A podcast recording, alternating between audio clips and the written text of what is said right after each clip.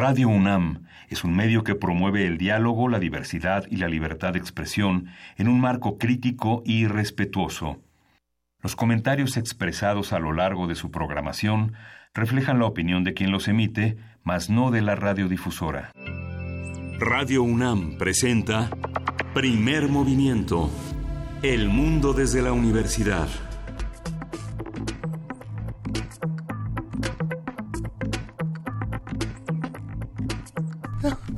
Buenos días, hoy es lunes 13 de agosto y son las 7.06 de la mañana aquí en la Ciudad de México en primer movimiento. Buenos días, Luisa Iglesias. Muy buenos días, Miguel Ángel Buen Jefa de información, Juana Inés de esa, ¿cómo estás? Nada, nada se escuchó. Estamos muy contentos de estar los tres reunidos en un lunes como este y a pesar de lo felices que estamos de volvernos a encontrar, eh, una regresa como regresó el Bester y como regresa Ricardo Anaya y como regresan muchas cosas eh, en, un, en un fin de semana. ¿Inocentes? No lo sé pero por lo menos es un fin de semana convulso y, difícil para nuestro país, para nuestra ciudad, para otras latitudes como Guerrero y Guanajuato, eh, lleno de violencia. Y, bueno, pues habrá que ver qué es lo que ocurre, pero da muchísimo gusto que todos estemos aquí juntos, por lo menos para diseccionar esta información y estudiarla. ¿Cómo vieron el fin de semana? ¿Qué cosa?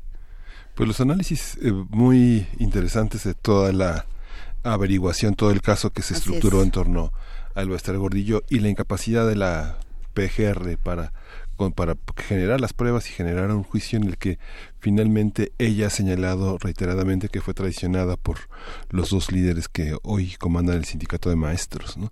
que es algo fuerte justamente en el aspecto simbólico porque se da en la toma de en, el reconocimiento del tribunal de Andrés Manuel López Obrador como presidente electo. Claro, y bueno, lo que lo que han señalado Marco Fernández eh, de México Evalúa y del Tecnológico de Monterrey, que ha platicado mucho con nosotros. Así es.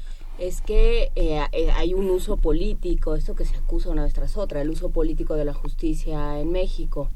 El Bester, la, la, de alguna manera la acusaron en un momento en el que era conveniente, de pronto sale otra vez, habrá que ver si se reinstala en esa posición de poder tan importante que tenía o cómo se o, cómo se coloca. Es un animal político claramente es así es. cuya cuya vocación es incidir en las políticas públicas y en la vida nacional y en las y en eso que que Castillo Peraza y muchos otros llamaban la tenebra ese, ese espacio eh, lóbrego y, y extraño donde se deciden muchas cosas en México donde pensamos que se deciden porque bueno pues también es parte justamente de la mística de la tenebra. Pero en fin, vamos a seguirlo platicando. Hoy le dedicaremos un ratito a Así Gordillo y a muchos otros temas. Yo pensé que iba a seguir siendo mi vecina para siempre. Qué cosa. Pero vamos a ver. Fue, bueno, fue tu vecina como 10 minutos. Como 10 minutos y nada más entraba y salía y luego se fue. Pero como que era el, símbolo de tenemos una vecina y bueno, ya no. Vamos a ver qué pasa el día de hoy porque por lo menos para la ciencia fue un fin de semana muy exitoso con retrasos, por supuesto, ya lo iremos platicando. Eh, pero arrancamos hablando de la misión al Sol que estaba programada para el sábado, terminó por ser el domingo. Es interesantísimo este tema. Y el doctor Juan Américo González, investigador del Instituto de Geofísica Unidad Michoacán y responsable del Laboratorio Nacional de Clima Espacial, va a estar con nosotros justamente platicándonos sobre cómo son estas misiones espaciales y en particular esta al Sol.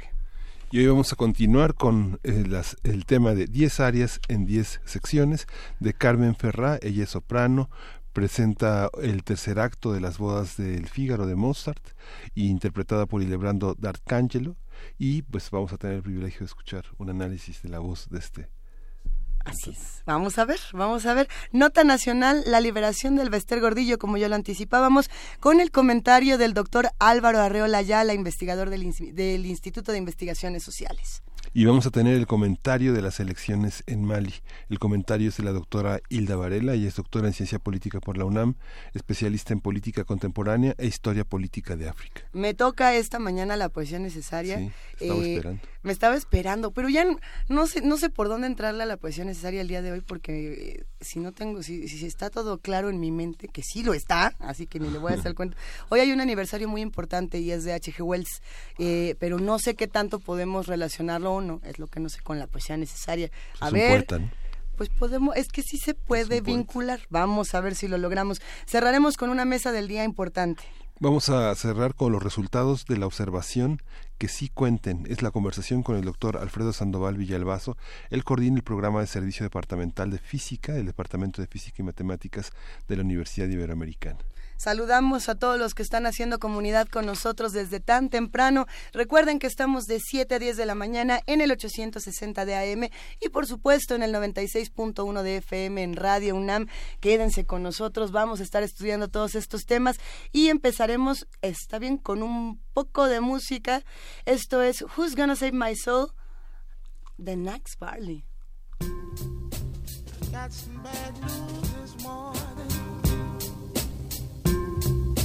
Which in turn made my day. When this someone spoke, I listened. All of a sudden, has less and less to say. Oh, how could this be? When all this time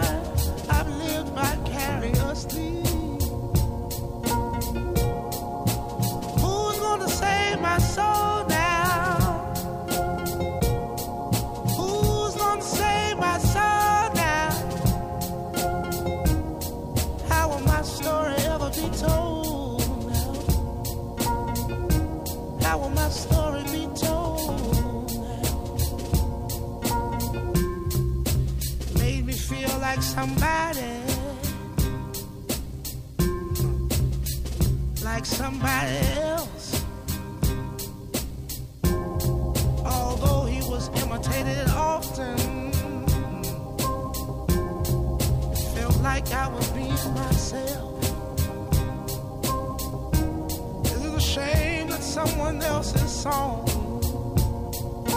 was totally and completely dependent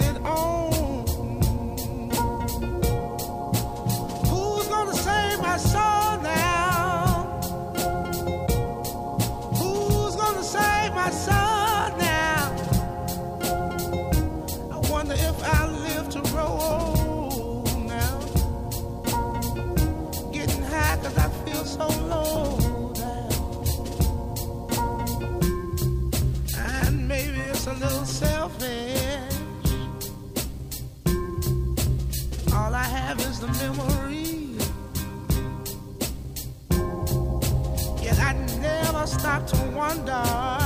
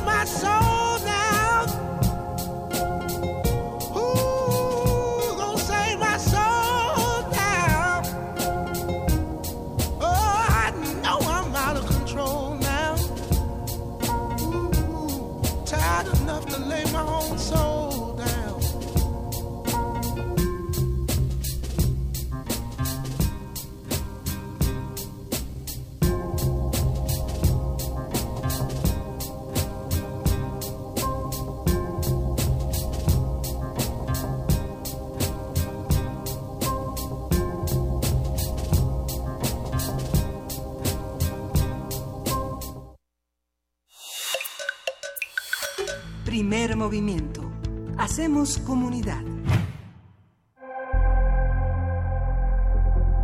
Lunes de Ciencia. La madrugada de este domingo, la Agencia Espacial Estadounidense, la NASA, lanzó la sonda solar Parker, cuya misión es acercarse al Sol para analizar la región atmosférica de esa estrella, Se- acercarse aún más. Sí, justamente, se trata de una nave con una enorme resistencia al calor. Su pantalla protectora es ligera, tiene 2.4 metros de longitud y solo 11 centímetros de espesor, pero es capaz de soportar temperaturas de 1370 grados Celsius.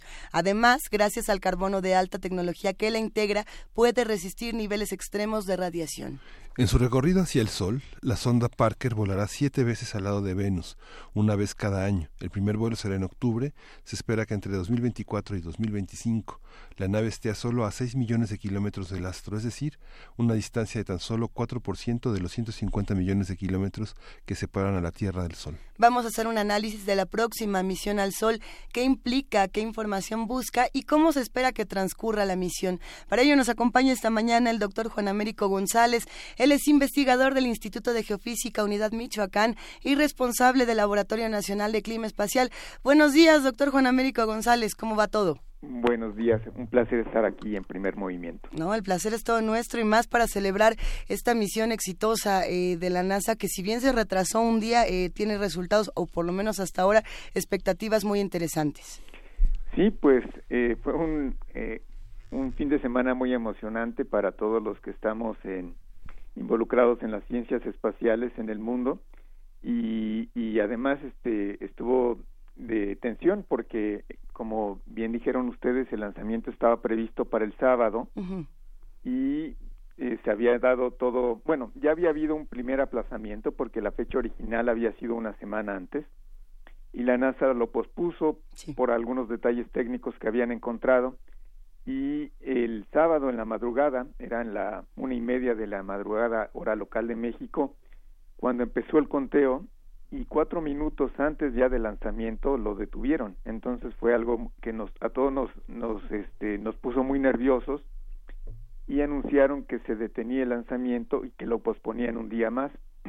Y efectivamente el lanzamiento este ocurrió el sábado, el domingo en la madrugada, un día después y todo este resultó eh, bien. Y, y, bueno, pues estos lanzamientos son muy complicados. Ha sido lanzado con uno de los cohetes más poderosos que se ha fabricado eh, por la humanidad, el Delta 4 de la NASA, y se requeriría un cohete muy poderoso porque tiene, tiene que alcanzar una velocidad muy alta para, para llegar al Sol. Uno pudiera, pudiera pensar que, bueno, pues sería lo más fácil lanzar algo hacia el Sol porque el Sol atrae todo en el sistema solar. Pero tenemos, estamos montados sobre la Tierra que está dando vueltas alrededor del Sol y que tenemos una velocidad de traslación muy alta. Y esta, esta velocidad de traslación pues es necesario cancelarla para poder llegar al Sol. Y esa es la razón por la cual se requiere alcanzar una velocidad enorme y esta velocidad que alcanza con el cohete no va a ser suficiente, sino se va a requerir asistencias gravitacionales del planeta Venus para ir cancelando poco a poco esta velocidad e ir aproximándose cada vez más al Sol. ¿Qué tan cierto es, eh, Juan Américo González, que este es el artefacto más rápido que ha fabricado eh, el ser humano hasta ahora? Sí, es precisamente por esas dos, por la combinación de las dos razones. Una, porque ha sido lanzado con un cohete el más poderoso con el cual cuenta la humanidad en este momento para alcanzar la velocidad más alta y llegar lo más pronto posible al Sol.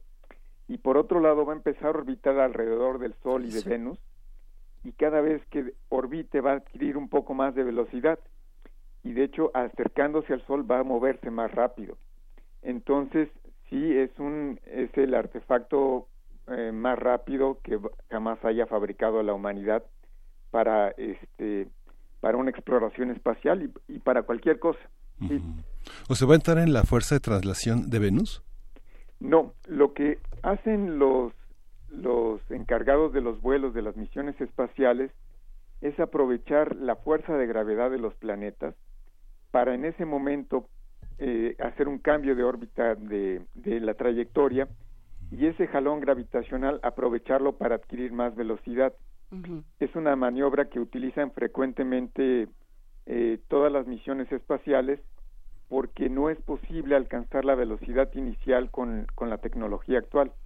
Entonces, por cuestión de costo, eh, se utilizan estas maniobras gravitacionales. Se acerca uno a un cuerpo gravitacional, en este caso un planeta, y con utilizando la gravedad del planeta, el jalón que le produce el planeta, ahí se prenden los motores y se logra un cambio de trayectoria y una aceleración. ¿Y qué es lo que ahí cómo tienen que jugar las fuerzas? ¿Cómo porque hay una enorme parte de este trabajo que se hace sobre el escritorio, puesto que son cosas eh, que no se han intentado, se tiene que calcular eh, casi que sobre el escritorio y usando, pues, supongo que no reglas de tres, pero, pero sí se hace, digamos, hay mucha parte de cálculo. Sí. Y mucha parte teórica. Eh, mira, la planeación de una misión espacial lleva por lo menos 15 años. Desde el diseño de, de desde la aprobación del proyecto científico que va a ir a estudiar, eh, el, la aprobación del presupuesto y la conformación de todos los grupos multidisciplinarios que tienen que participar en la misma. Los científicos que diseñan los experimentos pues, son diferentes experimentos. Los ingenieros de diferentes aspectos que tienen que ver desde el diseño del satélite, el diseño del cohete, la incorporación de los dos sistemas y quienes diseñan la trayectoria. Entonces sí es un, es un equipo enorme de, gente que participa en, en, esta misión y que además los que van haciendo el rastreo desde la Tierra y el monitoreo de la misión. Pero Entonces, sí, eh, eh, implica un equipo humano enorme y muchos años de trabajo. Sí, pensando en todos aquellos, eh, todavía no entran las prepas, ya entraron las prepas. Ya, ¿no? Bueno, unas sí, otras les falta una semana. Pensando en todos esos jóvenes de secundaria y prepa que van a la escuela y que piensan que la clase de física no les va a servir para nada, ¿cuáles son los principios, digamos, de física básica? ¿Hay alguno eh, que hayamos aprendido en la preparatoria o en la secundaria que sirva para entender estos temas? Sí, muchas de las cosas que vemos en la prepa que tiene que ver con la, las leyes de Newton, la gravitación universal, todo eso es forma parte fundamental de los cálculos para poder diseñar la trayectoria de una nave espacial, el diseño de un cohete, eh, los motores, la termodinámica. Eh, esto es realmente fascinante y algo que eh, quisiera comentarles es un poco el objetivo de la misión, porque eh, el Sol es la estrella más cercana que tenemos, no solamente es la más importante, es la más cercana y es la que mejor podemos estudiar. Hay una cosa que no entendemos todavía de las estrellas. Todas las estrellas tienen en su interior un horno nuclear con el cual están transformando energía, eh, materia, hidrógeno, en helio. Y esta transformación, que se llama un proceso de fusión nuclear, genera mucha energía. Y este es el secreto de por qué las, las estrellas pueden generar energía y pueden sobrevivir miles de millones de años. Es este horno nuclear en su interior. Ahí se está generando toda la energía de las estrellas. Y bueno, pues uno eh, pensaría que conforme se aleja del horno nuclear, la temperatura tiene que ir bajando. Y esto ocurre así en el interior del Sol, que el núcleo es muy caliente, el núcleo del Sol tiene unos 15 millones de grados, y esta temperatura empieza a bajar hasta la superficie. Y en la superficie del Sol eh, la temperatura llega a 6.000 grados. Sin embargo, la atmósfera del Sol se vuelve a calentar y se vuelve a calentar muchísimo y esta la atmósfera del Sol que conocemos como corona y es la que se ve en las fotos de los eclipses del Sol, tiene una temperatura de 2 millones de grados. ¿Por qué está tan caliente la corona? Es algo que todavía no hemos logrado llegar a entender. Y ha habido muchos modelos, muchas teorías, y, y esto originó, de hecho, que la temperatura de la atmósfera del Sol sea tan caliente, origina que ésta se empiece a expander y forma lo que llamamos el viento solar. Ah, a ver, pero es que si nos detenemos un momento en el viento solar, tendríamos que hablar de Eugene Parker, que es, es, la persona que le da el nombre justamente a esta, a esta misión y a esta, a esta sonda en particular. Así es, de hecho esta es la primera vez que la NASA nombra a, a una persona viva, eh, nombra la misión en, en honor a una persona viva. Esta es la primera vez que ocurre. Que sin embargo, en, su momento, eh, Juan Américo, como que no lo quería mucho la comunidad científica cuando empezó con el tema del viento solar. Porque fue un descubrimiento, fue un descubrimiento, un modelo muy controversial. la, la, los astrofísicos de esa época, estamos hablando de finales de 1950, principios de 1960, las primeras observaciones que tuvimos de la, de la atmósfera del Sol en rayos X indicaron que tenía una temperatura muy alta.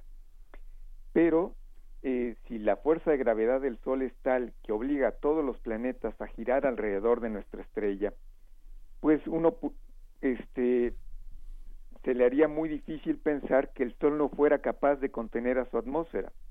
Y lo que y lo que mostró Parker con su modelo fue que la temperatura de la atmósfera del Sol era tan caliente que ni siquiera la gravedad del Sol iba a ser capaz de, de amarrarla, de, de, de contenerla, y entonces ésta se iba a empezar a escapar, y no solamente se iba a escapar como una brisa, lo iba a hacer como un viento, lo iba a hacer a una, a una velocidad muy alta, y que en realidad el espacio interplanetario no estaba vacío, sino estaba lleno de partículas que venían del Sol a lo que llamamos el viento solar. Es que eh, resulta muy interesante pensar en, en, los estudios que justamente realiza Eugene Parker y en los avances que se pueden tener con una sonda como esta. Pero muchos se preguntan cuando se estudian eh, este tipo de, de, relaciones con, con, las distintas misiones que ha tenido la NASA. No creo que este sea el único, el único caso. ¿Para qué nos sirven a nosotros los, los mortales que nada nos preguntamos por qué la cabina de Radio UNAM está tan caliente, por ejemplo? Eh, y, de pronto dicen, y todos estos conocimientos, ¿en qué nos van a ayudar? Y, qué es lo que van a modificar eh, de las conductas humanas de aquí, de vuelta a la Tierra. Si acaso van a modificar algo, sí. Pues el estudio del Sol es fundamental. El, Sol no solamente es la fuente de energía de todo el planeta Tierra, y, y hay, hay misterios como el calentamiento de la corona que todavía no entendemos bien. Sí. Pero además el Sol tiene una serie de explosiones que llamamos tormentas solares y que nos preocupan mucho porque actualmente muchas de las tecnologías de las cuales depende nuestra sociedad, y hablo de las telecomunicaciones, hablo de la energía eléctrica, hablo de los sistemas de posicionamiento global, pueden ser afectados por las tormentas solares. Y eso es a lo que llamamos el clima espacial. Por eso es que estamos también vigilando el Sol, observando el Sol en, en, con satélites y observatorios en la Tierra.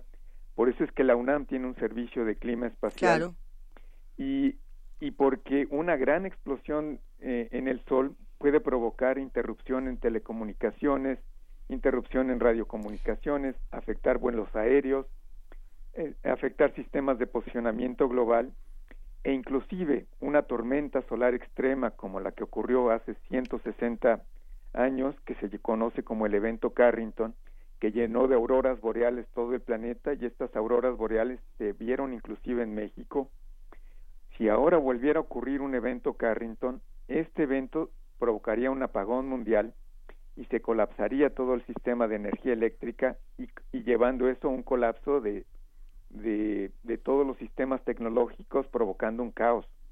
A ver, ¿cómo, cómo es esto de, eh, de la incidencia del sol sobre las telecomunicaciones o bueno, de la, de la actividad dentro del sol? En las telecomunicaciones exactamente, o bueno, aproximadamente, porque creo que debe ser difícil explicar, pero ¿qué es lo que sucede? ¿Es, ¿Tiene que ver con la radiación? Mira, el Sol tiene eh, de repente ciertas regiones oscuras que llamamos manchas solares. Estas regiones concentran una enorme cantidad de energía y empiezan a producir explosiones. Estas explosiones son abrillantamientos unos eh, chispazos de fulguraciones de luz que también vienen con partículas energéticas y luego vienen unas gigantescas nubes que salen al espacio y que conocemos como eyecciones de, masa coronal. Algunas de estas eh, eyecciones de masa coronal pasan por la órbita de la Tierra y chocan contra nuestro campo magnético y producen lo que a su vez llamamos las tormentas magnéticas. Bueno, este, estas eh, producen auroras boreales y producen variaciones en la capa alta de nuestra atmósfera que se llama ionosfera, que es una capa fundamental para las telecomunicaciones que se encuentra entre las antenas y los satélites. Y cada vez que esta capa tiene alteraciones, eh, produce ruido en las señales o, una pérdida total de la información. Por eso es que nos preocupa mucho, porque una explosión en el Sol a través de esta compleja cadena de procesos físicos, de repente empieza a producir alteraciones en la ionosfera que interrumpen las telecomunicaciones. Y por eso es que tenemos que estar monitoreando la actividad del Sol, su evolución en el medio interplanetario y el campo eh, y el comportamiento del campo magnético en la Tierra. Pero, por ejemplo, cuando lanzaron la, la, sonda Juno, todos esperábamos al día siguiente ya, ya queremos fotos, ya queremos eh, información y ya queremos descifrar todo lo que ocurre, por ejemplo, en Júpiter, ¿no? Eh, en este caso, eh, ¿hasta cuándo vamos a tener información que nos pueda ayudar a empezar a desentrañar todos estos secretos? Por ahí estaban diciendo en distintos medios que hasta diciembre. Sí, en realidad su primer acercamiento digo, como es una misión muy rápida y, y la fuerza de gravedad y el jalón que va a obtener con Venus va a ser, eh, hacen una trayectoria muy corta y, y, su primer paso por el Sol va a ser en noviembre de este año. Sin embargo, cuando esté eh, pasando a través del Sol, el Sol va a estar bloqueando las señales que puede mandar a la Tierra y por eso es que vamos a esperar hasta diciembre que baje y que este, mande las primeras eh, información de, a través de la antena del satélite que puedan llegar a la Tierra. Entonces esperamos que sí, que van a ser en, en, en diciembre las primeras eh, datos que, que, vamos a recibir de la nave, pero es importante aquí también mencionar que, por ejemplo, la, el, la, la nave no trae este, una cámara para tomar fotografías del Sol. No ninguno de los instrumentos va a estar mirando directamente al sol porque va a ser tal la temperatura que prácticamente eh, eh, echaría a perder y, destruiría todos los instrumentos que vieran directamente al sol. Pero entonces, ¿cuánto tiempo se va a tardar el sol en consumir a la, sonda Parker? ¿En cuánto tiempo la sonda, la sonda Parker se va a convertir en el mismo viento solar? Pues se estima que la misión va a tener una duración de siete años, que eso es para eso es lo que está planeada. Y tampoco es, se va a acercar tanto a, eh, como ustedes comentaban, eh, se va a acercar a una a unos seis mil kilómetros y la temperatura ahí alcanzan un este, 1400 grados. Pero acuérdense que la base de, la corona son dos millones de grados. Nada, nada que construyéramos ahorita puede acercarse y soportar esa temperatura. Entonces, este, pero cada vez que dé una órbita, cada vez que dé una vuelta al Sol, este, va, va a, producir un desgaste en la nave y en los materiales y eventualmente esta coraza que tiene, esta coraza térmica para proteger los instrumentos se va a degradar y como bien dices, pues va a ser consumida y se va a volver viento solar. ¿Y cómo, eh, cómo fue ver esta, porque bueno, nosotros la seguimos como los, eh, los legos que somos, pero cómo fue verlo eh, como, como, como profesional, digamos, cómo fue seguir esta misión y el desarrollo de esta misión y las salidas en falso y todos estos pues tropiezos esperables en una misión de este tipo, ¿cómo, cómo fue? ¿Qué, qué sentiste, Juan Américo? Como yo les decía, este es un momento muy emocionante para la comunidad espacial y en particular para quienes nos dedicamos a estudiar el Sol y sus efectos sobre la Tierra. Estas misiones se, eh, no son una ocurrencia que de repente alguien dice o llega Donald Trump y dice, ahora yo quiero hacer una misión al Sol. Esta misión se planificó hace más de 15 años hay un concurso que hace la NASA en cierto momento y las diferentes agencias espaciales en el mundo, en este caso es una misión de la NASA, y de repente eh, se hacen diferentes proyectos y alguien propone vamos a hacer una misión para estudiar el calentamiento de la corona del Sol y originalmente se iba a llamar Solar Probe, la, la prueba, la, la misión eh, solar. Eh, y se gana una primera revisión, hay otro comité que hace una segunda revisión, hay otro comité que hace una tercera revisión y se va haciendo una selección de diferentes propuestas de proyectos hasta que por consenso de la comunidad internacional y del comité este que, eh, que tiene el poder de elegir qué misión se va a, aprobar, se, se le da apoyo a esta misión, se le da un primer presupuesto se empiezan a hacer los instrumentos, se empieza a conformar el equipo técnico y científico alrededor de la misión. Y bueno, por eso es que sus costos son impresionantes, ¿no? Aquí estamos hablando más de 30 mil millones de pesos, donde es el costo de estas misiones. De dólares. Este, sí, sí, sí, perdón. y, y estas este, misiones tienen sí, digo, estamos hablando, por eso es que México todavía soñamos con hacer este tipo de misiones, porque estamos hablando de más de 500 millones de pesos, ¿no?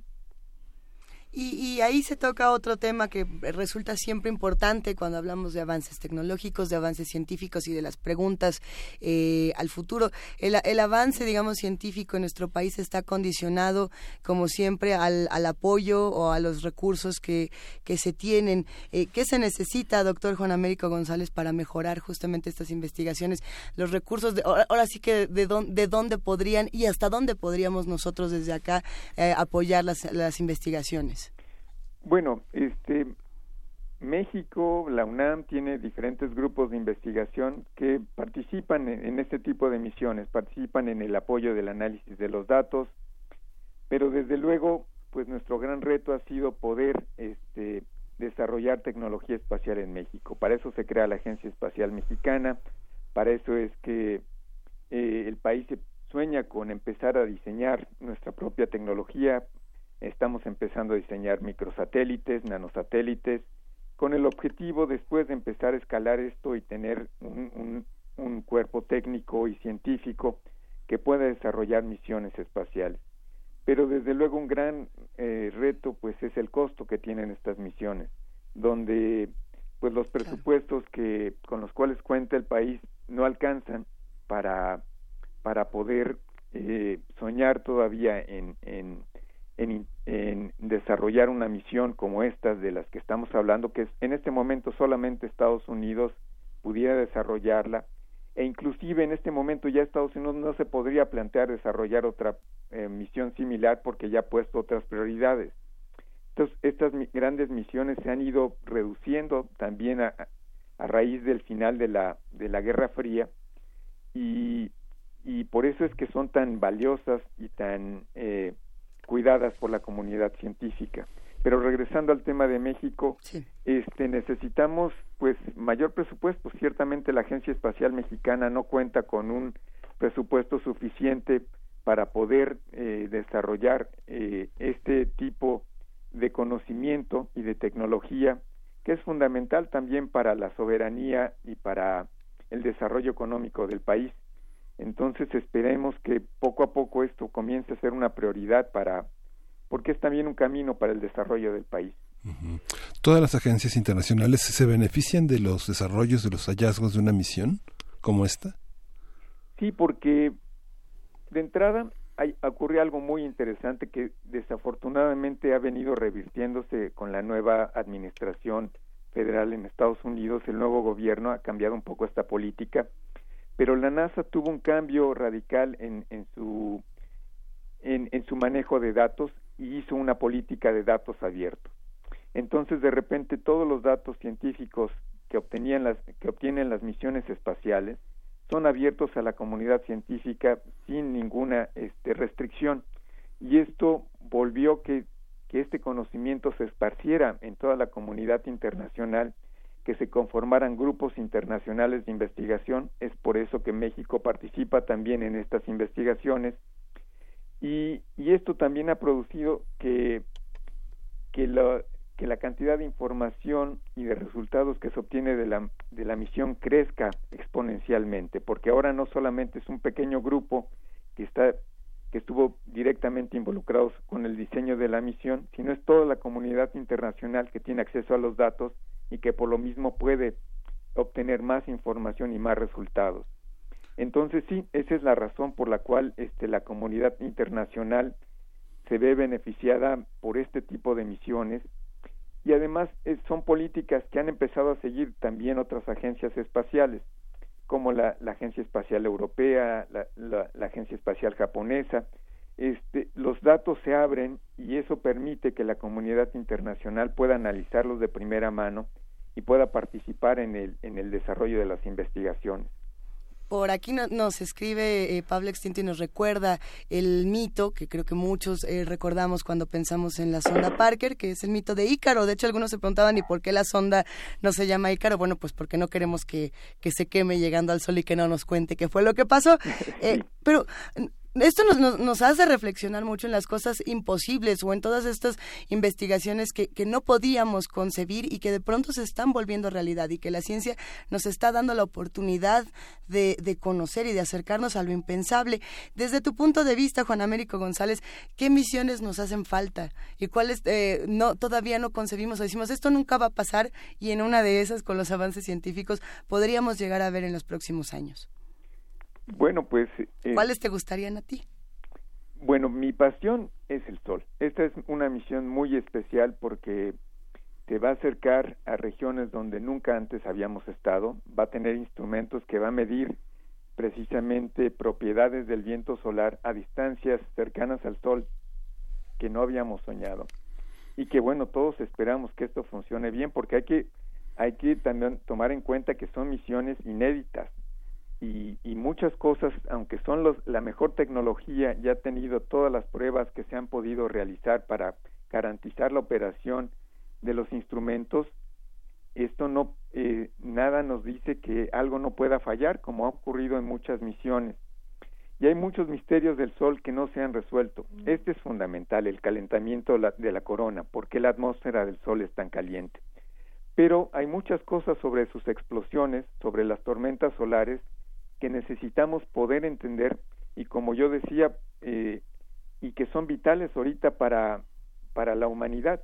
Es por eso que el clima espacial se ha vuelto también un tema de colaboración internacional muy, muy eh, apoyado por, por diversos organismos, inclusive por la ONU, porque una gran tormenta solar es una amenaza para la sobrevivencia de la civilización. Entonces, si quisiéramos, como en el caso de los sismos, poder llegar a predecir cuándo van a ocurrir estas grandes explosiones. Con la información que tenemos no podemos predecirlo, no podemos decir cuándo va a ocurrir el próximo evento Carrington. Lo que sí sabemos es que va a ocurrir. Que pueden tardar otros 50, 100 años, puede ser, o que puede ser en 4 o en 10 años también. No lo sabemos y por eso tenemos que entender mejor la dinámica del Sol, cómo cómo se libera la energía de nuestra estrella, cuáles son las señales que indican que va a ocurrir una gran explosión. Y esto no solamente tiene un gran sentido científico para entender nuestra estrella, todas las estrellas, sino para nuestra misma sobrevivencia. Entonces, en mi caso, y para el Laboratorio Nacional de Clima Espacial del Instituto de Geofísica de la UNAM, pues es fundamental entender la, la física de las tormentas solares. Pero pues estamos también en el pie del inicio de la exploración espacial a Marte, de las primeras, este, y viene una nueva era en la, en la historia de la exploración espacial para la humanidad, muy emocionante. Las, las misiones a Marte van a abrir completamente nuevos campos de investigación, nuevos campos de desarrollo tecnológico. Es por eso que la exploración espacial es clave para el desarrollo de la humanidad y para el desarrollo del país. Esperamos que México este, cada vez forme más eh, de este concierto tecnológico y participe de forma activa y para eso vamos a requerir pues este más apoyos. ¿Cómo, ¿Cómo le hacemos para que estas eh, eh, para que estas exploraciones, para que estos avances y por supuesto todo el material que sale de nuestro planeta a otros eh, a otros planetas y a otras estrellas no no se transforme como ocurre en nuestro planeta en basura y uno aquí se apasiona con el tema de la basura espacial, pero sin duda para que esta huella humana no empiece a marcar justamente lo que ocurre fuera fuera de nuestro planeta. Pues sí, yo creo que cada vez hemos hemos tenido este que adquirir mayor conciencia ecológica. Estamos como tú bien dices pues este el daño que se le está produciendo al planeta eh, es, es terrible. Y bueno pues sería realmente paradójico que que y se iniciara una exploración espacial en este caso hacia la luna y hacia Marte y que no se tomaran en consideración todo esto que todo este desastre que hemos hecho en nuestro planeta. Entonces, sin duda, pues es algo que las misiones y quienes están planeando deben tomar en cuenta.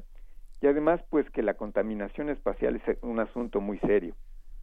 Así que, este, tanto de aquí para allá como de allá para acá. Así que eh, esto es un tema fundamental en, en la planeación de, de las misiones espaciales y de lo que se tiene y lo que no se tiene que hacer. Pues eh, platicaremos, Juan Américo, en otra ocasión, si nos lo permites, de justamente de basura espacial, porque es un tema espeluznante que da vueltas, es pesadillesco. literalmente da vueltas por el universo y no nos acabamos de enterar. Muchísimas gracias por esta conversación y seguimos platicando. Ha sido un placer estar en primer movimiento. Muchas gracias. Muchas gracias. Interesantísima esta conversación. Estamos leyendo todos sus comentarios en arroba P Movimiento y en diagonal Primer Movimiento UNAM. Tenemos más música para cerrar eh, esta participación y para imaginarnos qué tan caliente se, eh, se pone el tema del millones de grados fue lo que dijo la corona solar. Insisto, es como la cabina de Radio UNAM. A ver, ¿qué vamos, vamos a escuchar? Ver Esinen de Arantán Azabart. Wuri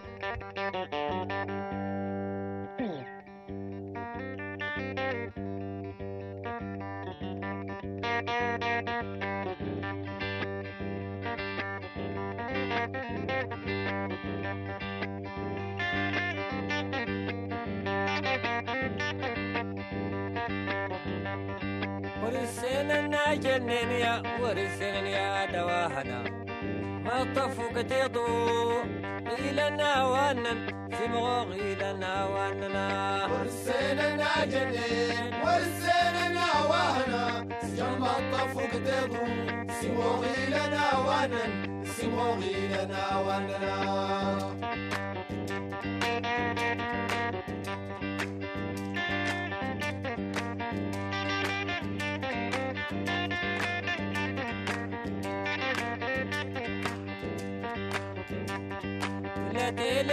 شان نزغتي ناري وين يا جند غمانين يا ترسم ما وين نهي ترسم ما وينا ورسينا جنين ورسينا وأنا أصلا الطف كتبو سموغي لنا وأنا سموغي لنا وأنا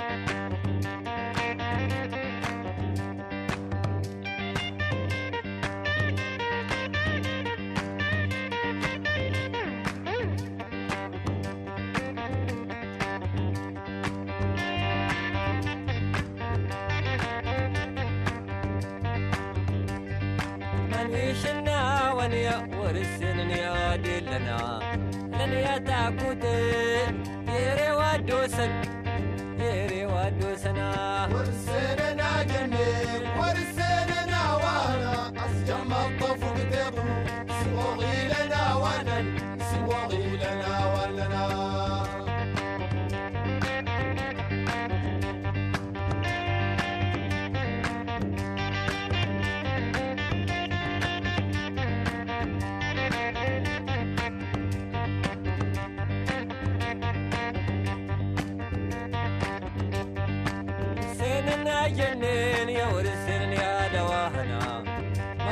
بديضو ويلنا ونن سمو ويلنا وننا والسنة جنة.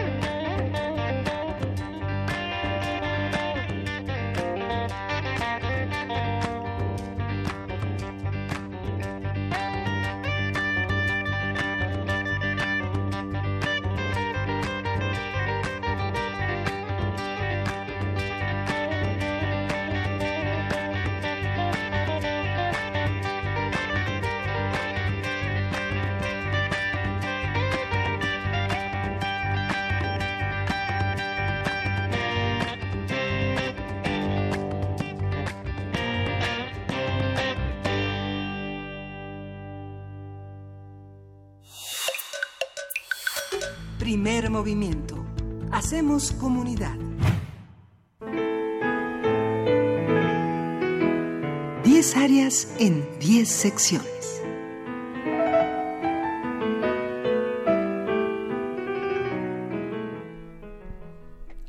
Tenemos 10 áreas en 10 secciones, que es la, la, promesa epistemológico-musical que ha hecho nuestra eh, nuestra profesora, que es Carmen Ferrá, soprano, presentadora de esas secciones. Hoy vamos a hablar de Ay y Avinta la causa, del, es el tercer acto de las bodas del Fígaro de Mozart.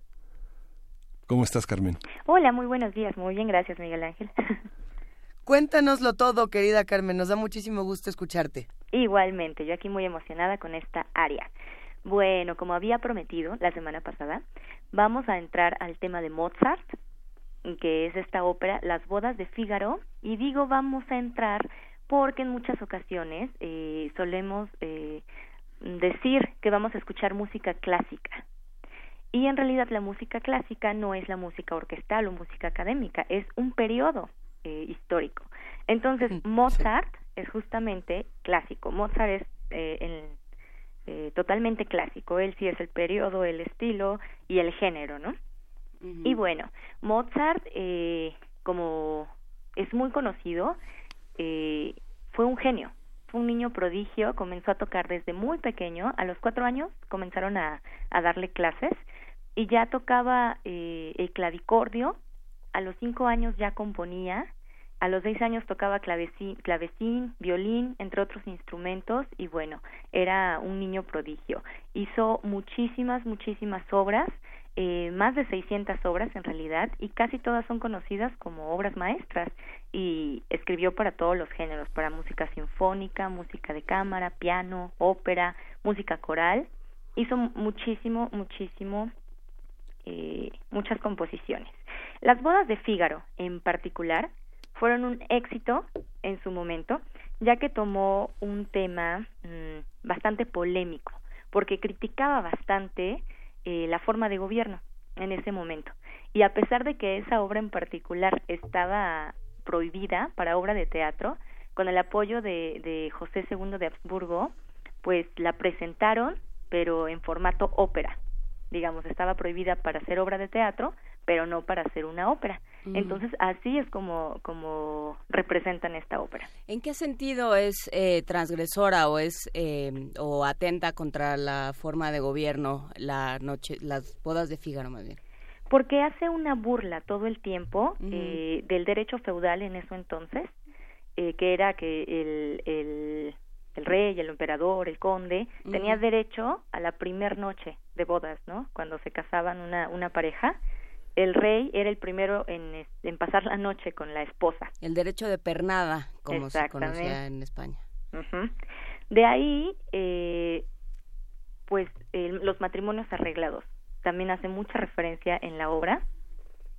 El estilo de vida, de abusos, que los campesinos eh, realmente no tienen una garantía de propiedad, no tienen garantía, pues, realmente de nada.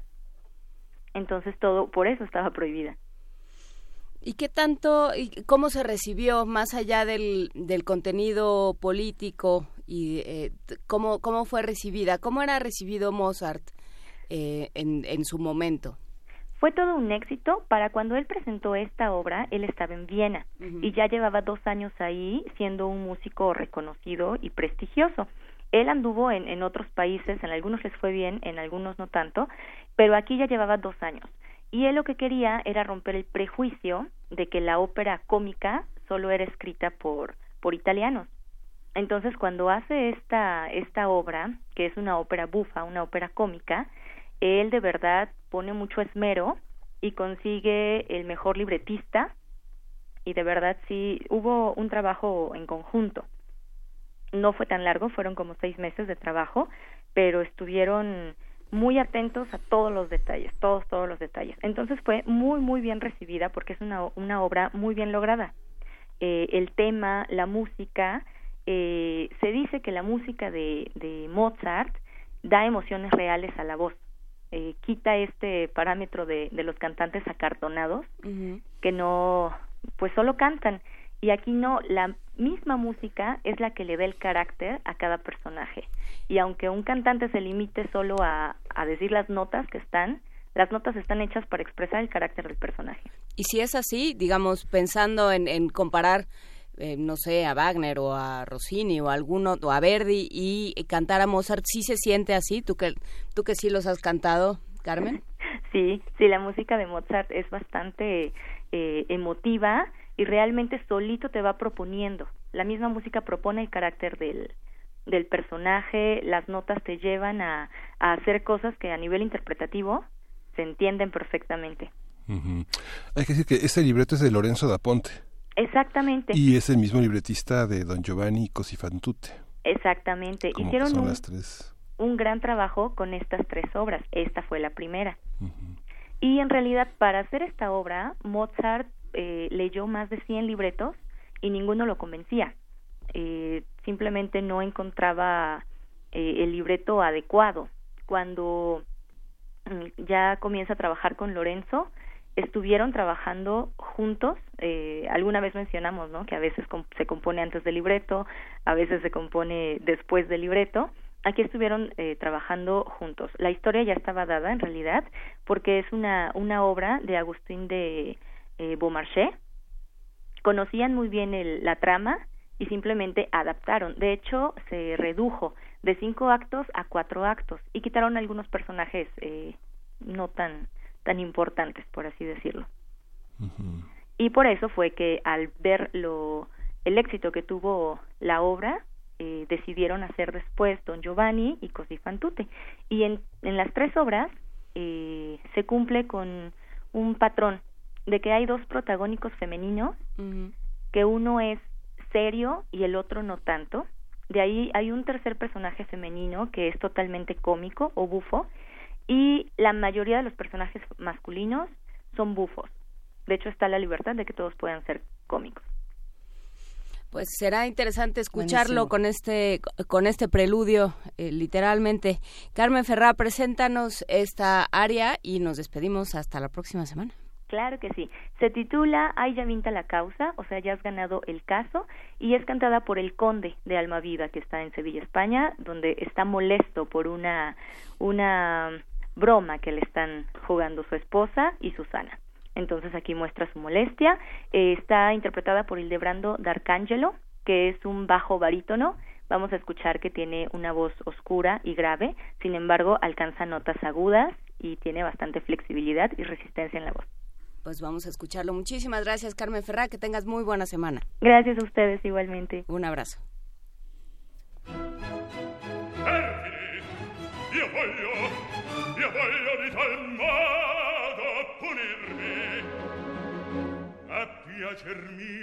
la sentenza sarà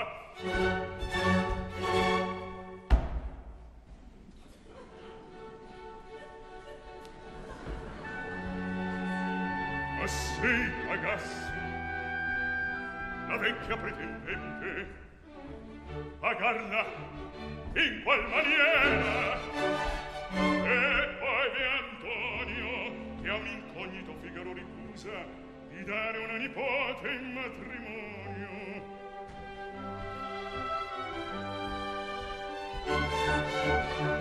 Coltivando l'orgoglio di questo mentecatto,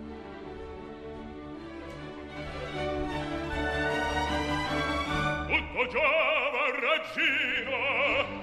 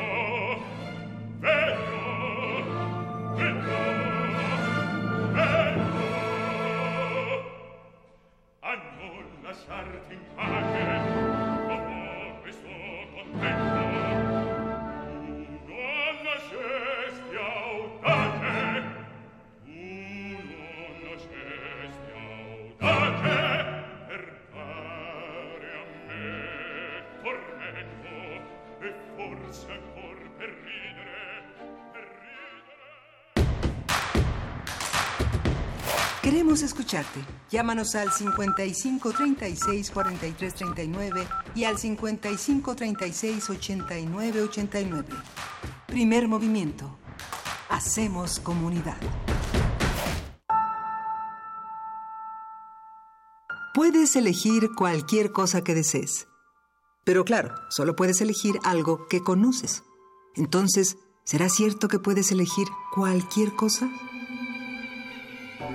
Los lunes de teatro de Radio UNAM te invitamos a cuestionar la falacia o realidad de la elección humana en la puesta en escena En la banca, dirección y adaptación de Bernardo Galindo a partir del texto Primer Amor de Samuel Beckett. Todos los lunes de agosto a las 22 horas en la sala Julián Carrillo de Radio UNAM. Adolfo Prieto, 133 Colonia del Valle, cerca del Metrobús Amores. Entrada libre. Si estamos indefensos ante nuestra naturaleza, hay que aceptarla con dignidad. Radio UNAM. Experiencia sonora.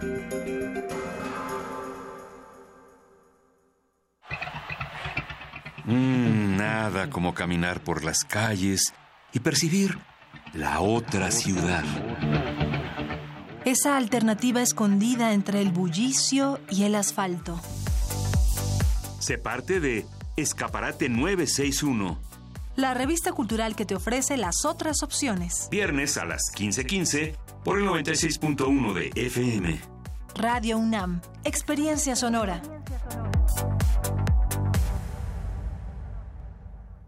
Yo soy Carla y no me dejaron ser candidata de mi partido porque pensaron que era mejor tener a un candidato hombre.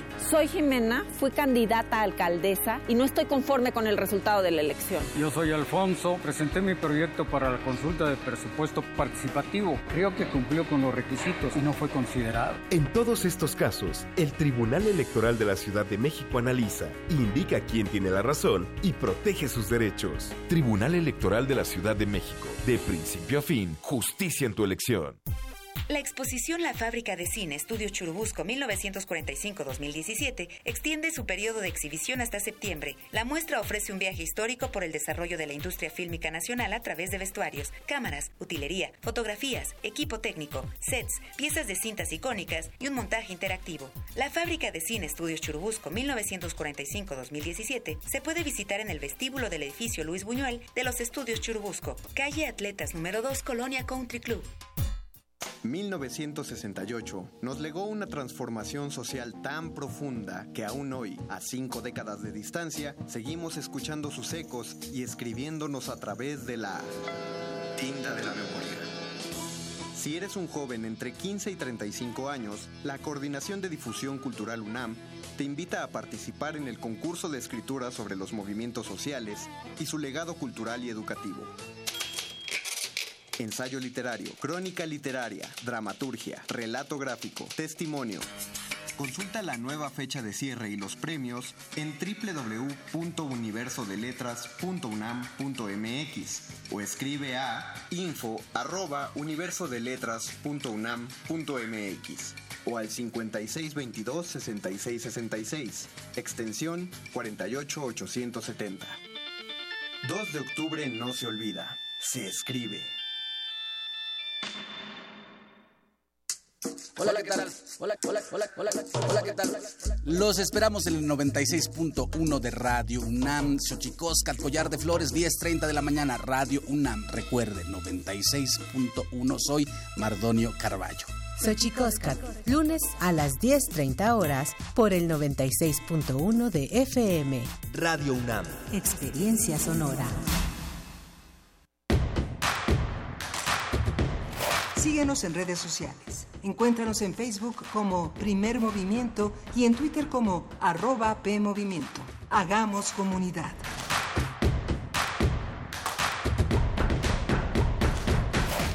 Y en este momento son las 8 de la mañana con 5 minutos. Saludamos de nuevo a todos los que están haciendo comunidad con nosotros en esta segunda hora de primer movimiento. Aquí en cabina, Miguel Ángel Quemain, Juana Inés de esa y Luis Iglesias. Saludamos todos muy contentos, por supuesto. Sí, buenos días. Es en esta segunda hora de primer movimiento. Normalmente tendríamos que estar en TV UNAM, pero se ha, se ha terminado la primera temporada. Ay, entonces, ¿para qué me o, peiné? o la, o la temporada 1.5 de Yo por eso vengo de UNAM. pantuflas, ¿ves? Nadie, nadie lo sabrá, pero venimos en pijamita, con los pelos este muy los- esta, esta bella melena, esta, esta bella cabellera. No, no, estamos muy contentos de, de- de volver pronto a, a TV UNAM, Miguel Ángel. Sí, justamente terminó la primera temporada, o lo que llamamos la temporada 1.1. 1.1 no, no. ujú. Y, y no lo sabe, es que mira, están pasando cosas en la cabina, pero ahora sí, Sí, ahora sí no no, se hay ven. manera de saberlo. Sí, no sé bien. Pero sí tenemos sorpresas para los que están haciendo comunidad con nosotros. Tenemos una conversación interesantísima sobre el tema del Bester Gordillo, eh, dónde está, qué está haciendo, a dónde se fue. Ya lo vamos a platicar más adelante. Tendremos también, eh, pues, mucha información de las elecciones en Mali, eh, de la observación que si cuentan tenemos poesía, tenemos cápsulas. Así que quédense con nosotros. Estamos leyendo todos sus mensajes en arroba P Movimiento, en diagonal Primer Movimiento UNAM y tenemos teléfono que es el 55 36 43 39. Por ahí ya nos estaban escribiendo Miguel Ángel Gemirán, Pétalo Lunar, Pablo Extinto y que Tecuani. Hay muchos más mensajes y lo agradecemos muchísimo. Gracias por estar con nosotros. Quédense para la nota nacional. Primer movimiento. Hacemos comunidad. Nota nacional. Tras más de cinco años en prisión, Elbester Gordillo, expresidenta del Sindicato Nacional de Trabajadores de la Educación, fue liberada por orden de un tribunal federal que canceló el proceso penal elaborado en su contra por los delitos de delincuencia organizada y lavado de dinero. Se le acusó de realizar operaciones con recursos de procedencia ilícita por una suma de 1.978 millones de pesos. La PGR declaró que aunque respeta la decisión del Poder Judicial de la Federación, eh, no la comparte como tal y que todas sus acciones estuvieron en todo momento apegadas a la Constitución. Gordillo argumentó en el juicio que la legalidad de los recursos se acreditó porque el CENTE había aprobado, es una cita de ella, que el dinero le fuera depositado, por lo que no hubo lavado de dinero. El 15 de enero de 2015, Soraya Bañuelos de la Torre, ex coordinadora del Colegio Nacional de Asuntos Jurídicos de esa organización, declaró en su interrogatorio que Gordillo podía disponer con total libertad del dinero que se le depositó proveniente de las cuotas gremiales, puesto que por su jerarquía no se le cuestionaban sus gastos personales. Memes hay muchos, artículos hay muchos, información más o menos. Eh, independientemente del sentido del humor que uno pueda eh, tener o, de, de los chistes que se quieran hacer al respecto, el tema es muy serio y, es grave y vamos a ver de qué se trata. De acuerdo con su abogado, Marco Antonio del Toro, Gordillo saldrá hasta el próximo lunes 20 de agosto para hacer una declaración pública. A partir de las notas sobre la liberación del Bester Gordillo vamos a hablar sobre ella, sobre lo que se espera que suceda y sobre las perspectivas para el terreno educativo en México. Está con nosotros el doctor Álvaro Arreola Ayala, él es investigador del Instituto de Investigaciones Sociales de la UNAM. Buenos días, Álvaro. Hola, muy buenos días. ¿Cómo estás, querido Álvaro Arreola? Pues regresando de vacaciones y regresando a la UNAM a dar clase y a compartir con ustedes algunas cosas. Oye, pero regresamos con noticias muy fuertes. Regresar con, con, con esto, por ejemplo, ¿cómo? ¿Por dónde entrar al tema del Bester Gordillo? Bueno, así de bote pronto me parece que es la singularidad del personaje en la historia política mexicana. Tenemos que aceptarlo que los políticos profesionales son personajes en los cuales poco se sabe. La política mexicana no nos ilustra de que los propios políticos elaboren biografías, autobiografías, y es escasísima en la literatura mexicana la posibilidad de encontrar o saber cómo y de qué manera vienen, de dónde provienen, qué son, qué hacen, qué han hecho, qué perspectiva tienen los políticos profesionales en México. Esta es una de las grandes ausencias. Y en el caso específico del Bester Gordillo, lo notorio de ello es exactamente la ausencia de trabajos que nos expliquen la, la personalidad, enorme personalidad en la política mexicana de una mujer. Esto creo que es muy importante subrayarlo. Es una mujer que acapara la atención entre 1986 y el 2018 de una manera extraordinaria. Ninguna otra mujer en la historia mexicana ha ocupado tanto la atención como el Bester Gordillo, y disculpándome las grandes heroínas de la independencia o revolución, pero creo que es un personaje muy, importante. Ahora, ¿dónde se inscribe el Bester Gordillo? Yo creo que esto es lo que está ausente en el análisis y en las reflexiones que hasta ahora conozco. Yo creo que el Bester Gordillo representa, desde mi punto de vista y desde la sociología, ciencia política, la historia mexicana, representa lo que precisamente es el modelo del régimen político mexicano. El modelo de régimen político que tenemos en nuestro país se cimenta en dos grandes bases, en dos grandes ladrillos, dos grandes pilares. Uno es el control sindical y número dos, el fraude electoral. El control sindical y fraude electoral no se pueden revisar sin entender lo que es y lo que representa el sistema político mexicano. Y en ello, el Bester Gordillo es un as, un extraordinario jugador profesional en estos dos ámbitos. El régimen priista y el neopriismo del 2000 al 2018 no es otra cosa más que entender precisamente cómo el corporativismo mexicano y ese pilar fundamental que es el fraude se combinaron precisamente para encontrar personajes como ella. Ella nace a la vida política no solamente por la relación que va a tener, como todos sabemos, desde el sindicato como maestra y sobre todo protegida por el líder, el segundo gran líder del Sindicato Nacional de Trabajadores de la Educación, Carlos Jongitud Barrios. Antes fue Jesús Robles Martínez, Carlos Jongitud y ella son los tres grandes líderes históricos en los últimos 70 años de existencia de ese sindicato.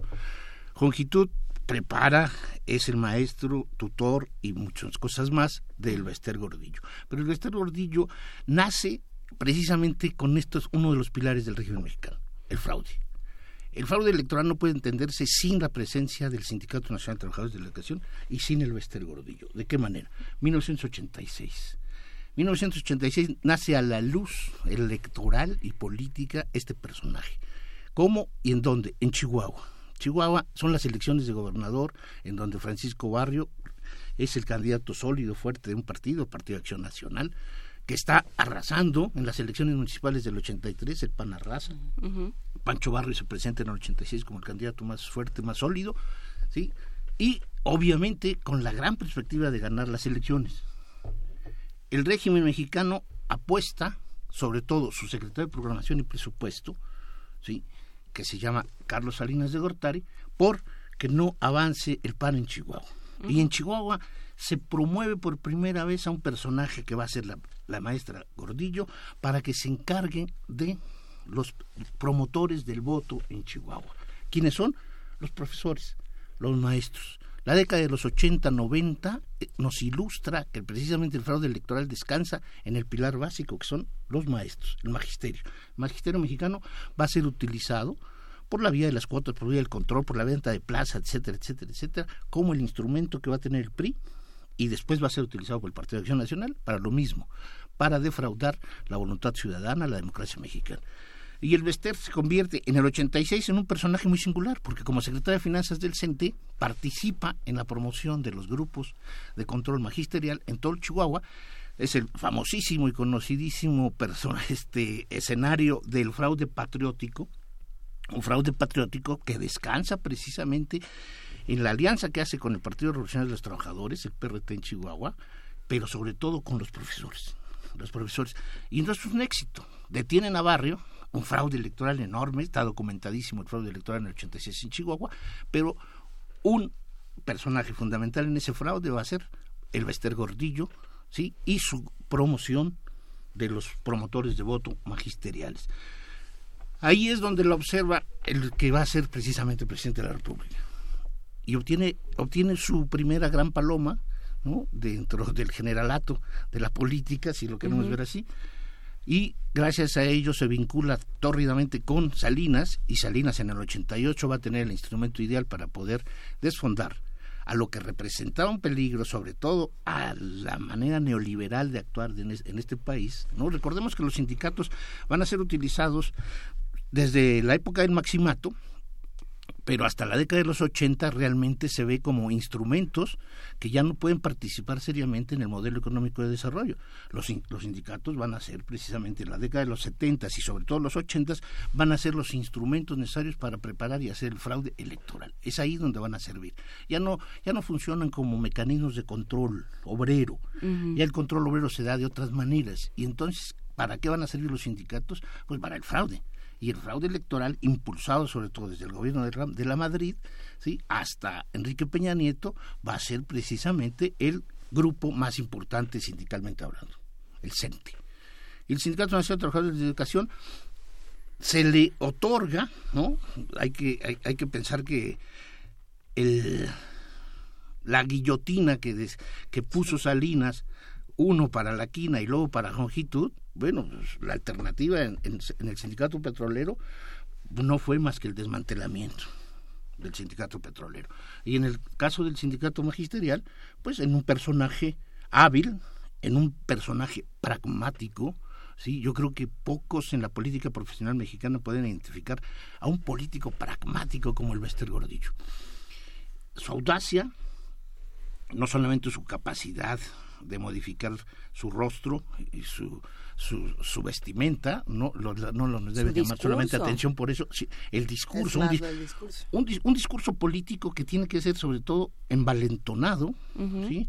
muy a la tradición este, mexicana de enfrentamiento, una mujer, una mujer que sí es capaz de enfrentarse al hombre que le insulta, respondiéndole por igual, al hombre que le pega, responde por igual, una mujer pues que podría ser exactamente definida como una mujer muy libre.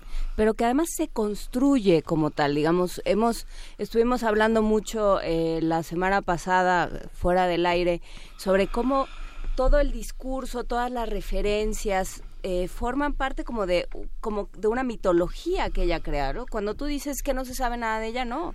Lo que se sabe es lo que ella ha querido crear, ¿no?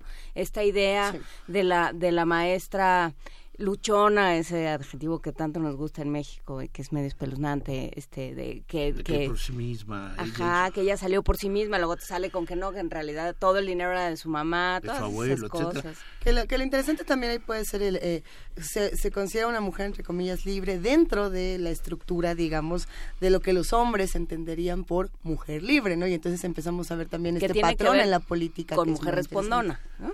Pero como mujer respondona, como mujer libre, como mujer, sí, también es una representante para aquellas feministas y para aquellos especialistas en las cuestiones de género que también representan lo que es la mujer en México. Ella es un ejemplo, así como Borale Burrón. Es uno de los arquetipos es que es tenemos un arquetipo, eh, el, Bester Gordillo es un arquetipo que además triunfa. Es una es, una, es una, un político que triunfa contundentemente. Ninguna, ninguna mujer ha llegado a, las altas esferas de, de negociación política con los poderes tradicionales priistas, con los poderes que, neopriistas que son el Partido de Acción Nacional y sobre todo con los grupos intelectuales.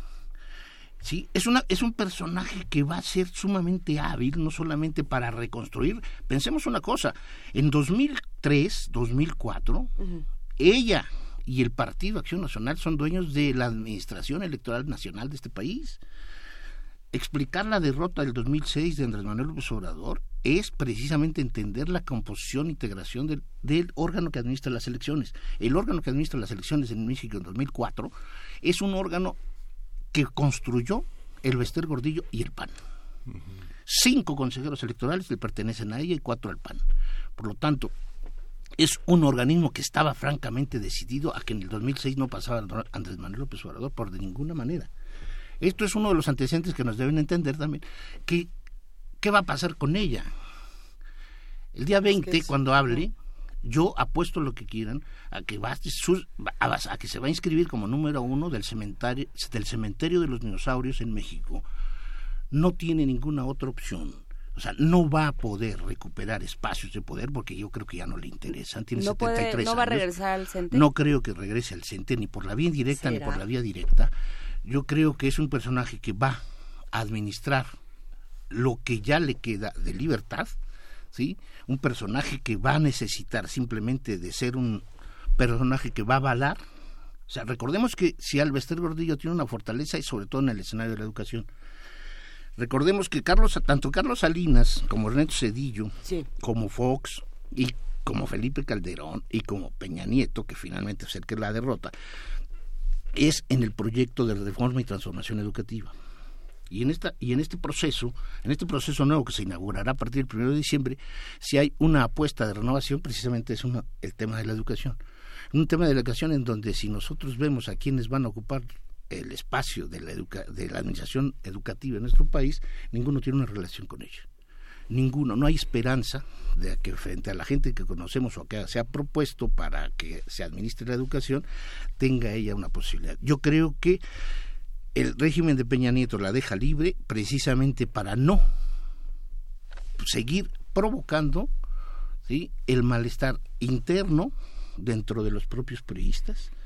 Yo creo que los periodistas están curando y lamiéndose todas las heridas y la primera gran recuperación de ellos para tranquilidad del país creo que va a ser el Vester.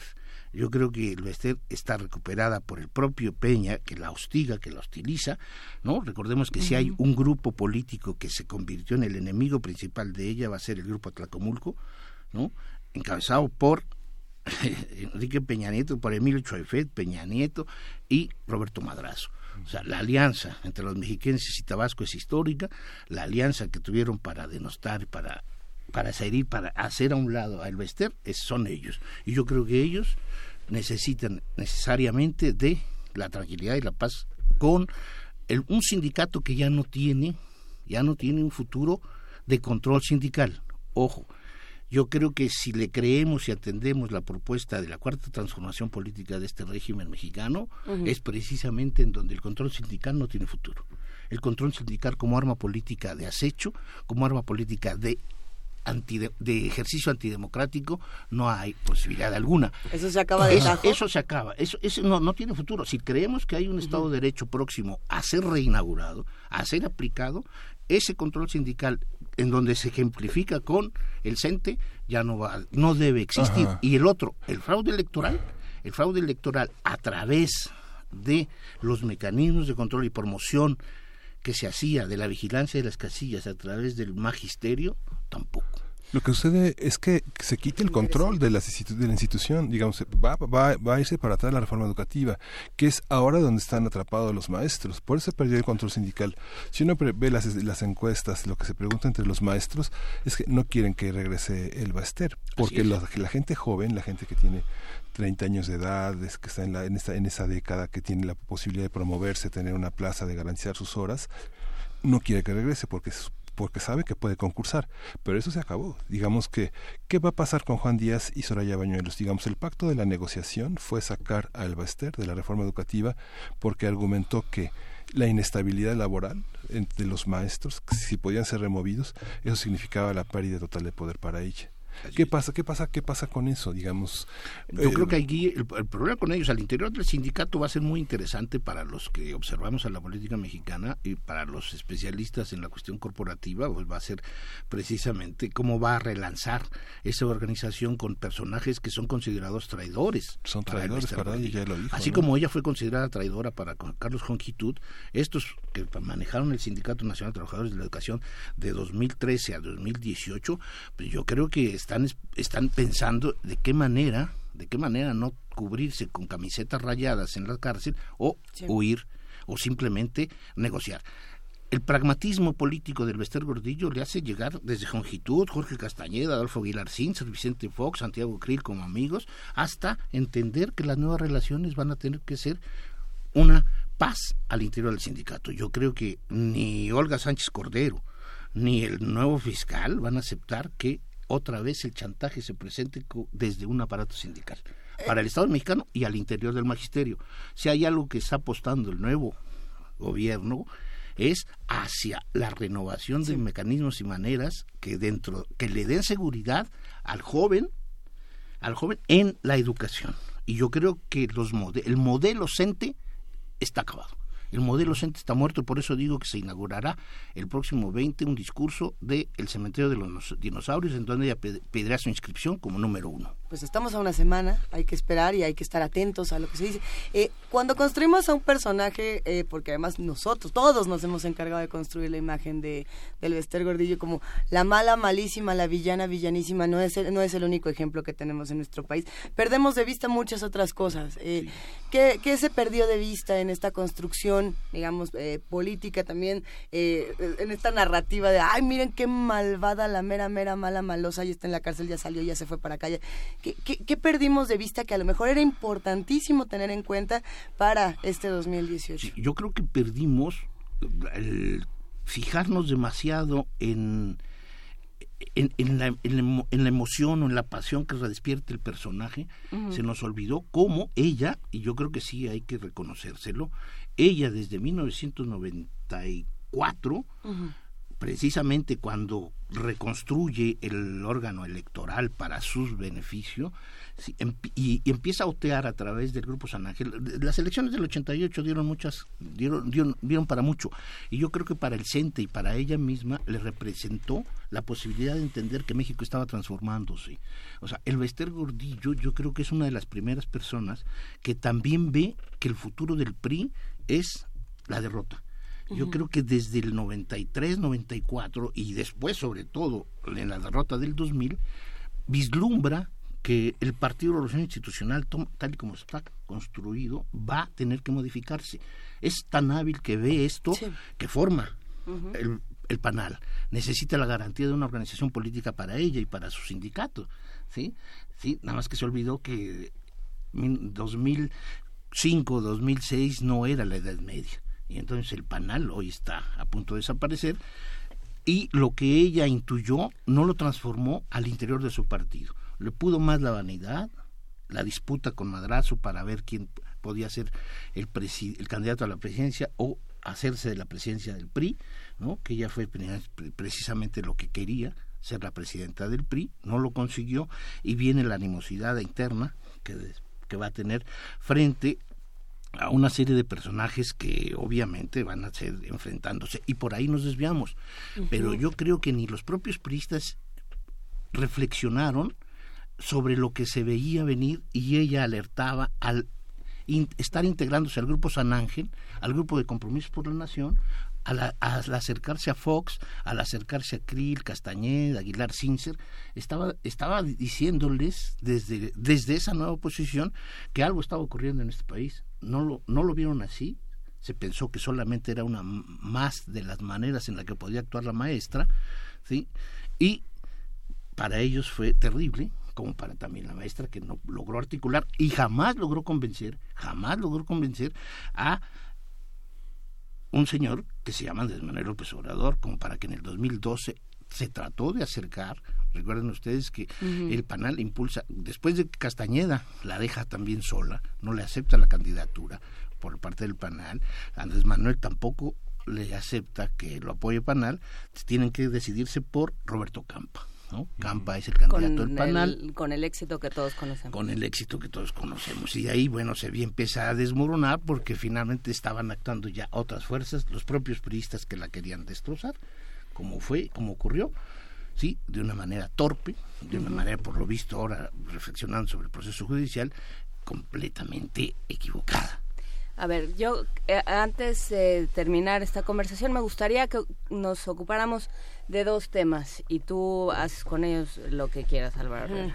Uno sería eh, los tiempos, los tiempos políticos, que no por más que Olga Sánchez Cordero diga que pues así, que, que no tienen que ver los tiempos judiciales con los políticos, es un poco difícil de creer, por lo, por lo menos. Y, eh, ¿Y qué pasa entonces con los sindicatos? O sea... ¿El futuro de los sindicatos? El futuro de los sindicatos. Una vez que, después de que Andrés Manuel López Obrador ha dicho no vamos a... no se van a tocar a los sindicatos, no vamos a, ir en contra de ellos, ¿en, en qué, cómo queda su potestad y cómo queda su papel político en el país? Bueno, yo creo que si hay algo así que ha sido debilitado por la manera de estructurarse y consolidarse el régimen mexicano fue precisamente el desgaste de la organización sindical.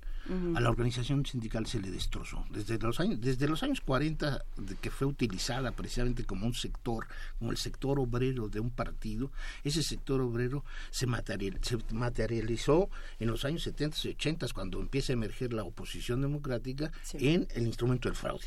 Entonces, hoy son los propios obreros, son los propios grupos organizados en, fábricas, industrias, en todos los espacios de la vida. En, el, en la UNAM, el Sindicato de Trabajadores Universitarios es un ejemplo, es un ejemplo de también de muchos de, es, un, es un ejemplo de muchos defectos que tiene el sindicalismo mexicano.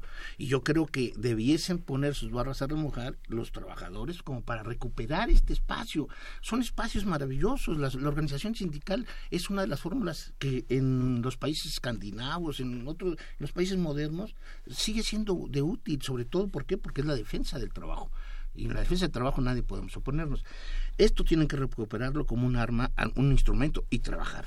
La segunda, los tiempos políticos, los tiempos políticos que corren son completamente contrarios, contrarios a esos dos grandes pilares del sistema priista y, y, y neopriista, que es el PAN. El control sindical y el fraude electoral son dos pistas en las cuales quedaron ya aniquiladas el control sindical y el fraude ya no van a ser acompañados. Los tiempos van a tener que inaugurar mm, mecanismos, nuevas modalidades. El aparato de justicia tiene un problema serio porque se tiene que reformar muchos de los mecanismos con los cuales las organizaciones estaban bajo control a partir de los dineros que eran manejados sobre todo por los dirigentes, ¿no? Este tipo de cosas que tienen que modificarse no sé de qué manera tiene que ser la propuesta, eh, pero la Secretaría del Trabajo eh, me imagino que tendrá que hacer algo serio, sobre todo para que la dependencia de la economía con la organización sindical pues, sea una relación autónoma, libre, independiente. Creo que este es, esto, es, esto es lo que corre. Y, va esto... a ser, y va a ser muy interesante ver de qué manera no el nuevo régimen o el nuevo gobierno va a instrumentar y va a hacer posible que no se polarice o que no se siga polarizando como cada año lo vemos, ¿sí? las calles de la ciudad con el Magisterio Nacional. Ya, con esto nos tenemos que quedar hasta el 20. No, Esta reflexión de aquí al 20. O sea, a mí me llama la atención a qué, a qué PRI se va Peña Nieto, digamos. No, bueno, Peña Nieto quizá dónde se vaya, pero, pero ¿qué pasa ahí? Bueno, yo cuando digo que se inaugura la carta o el cementerio de los dinosaurios con el bestiario número uno, pues yo creo que el número dos va a tener que ser Enrique Peña Nieto. O sea, tienen que irse muchos y no tiene otro camino más que la de la historia de los elefantes. Un cementerio que no se conoce y un cementerio que va a tener. Aunque sus tres gracias son este Esteban Moctezuma, Marcelo Ebrard y eh, son aliados. Y Jorge Castañeda, ella ya lo ha dicho, siguen siendo mis tres gracias, ¿no? Mis tres grandes amigos. Buena, buena conversación, buena discusión, por supuesto, buena polémica que despierta este tema. Ah, yo creo que esta sección, en lugar de nota nacional, hoy debió llamarse retrato hablado porque ha sido toda una un retrato sonoro de lo que ocurre eh, con el Bester y alrededor de ella. Ha sido un verdadero placer, querida Álvaro Arreola, para, como siempre. Para mostrarte nuestra, nuestro agradecimiento, te regalamos unos discursos de César Camacho. ¡Eh! ¡Bravo! Que me encontré en mi casa, quién sabe por qué. Es precisamente una de las cuestiones que deben de entrar en todos los cementerios. Sí, ¿no? tiene un, Pequeñas- lleva, ah, lleva, lleva un cassette. obras que... Álvaro, Opúsculos. tiene, Opúsculos que- tiene un cassette, tiene un cassette con aplausos. Ah, No, sí. bueno. Sí. O nos hablas y aplaudimos. Nos los lees tú y nosotros aplaudimos. Pues, Sugerimos, invitamos a todos los que hacen comunidad con nosotros a que escuchen el podcast de esta conversación para eh, pues prepararnos todos para lo que va a ocurrir el 20 de agosto. Querido Álvaro Arreola, muchísimas gracias. Gracias a ustedes. Gracias. Seguimos aquí en primer movimiento y despedimos con que música. Que sí, de veras, no con No, bueno, aquí ya está foto, va a ver. Ya está foto. ¿Con qué nos vamos? Vamos a escuchar de The Magic Numbers, Love Me Like You.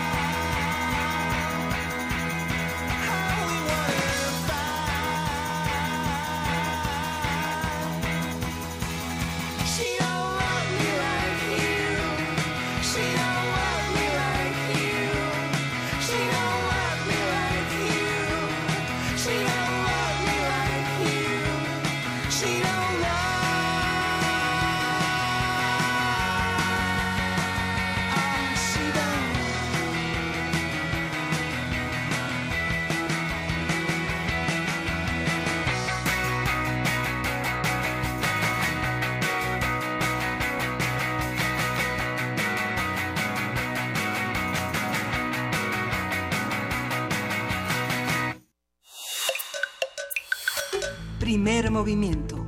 Hacemos comunidad. Nota Internacional.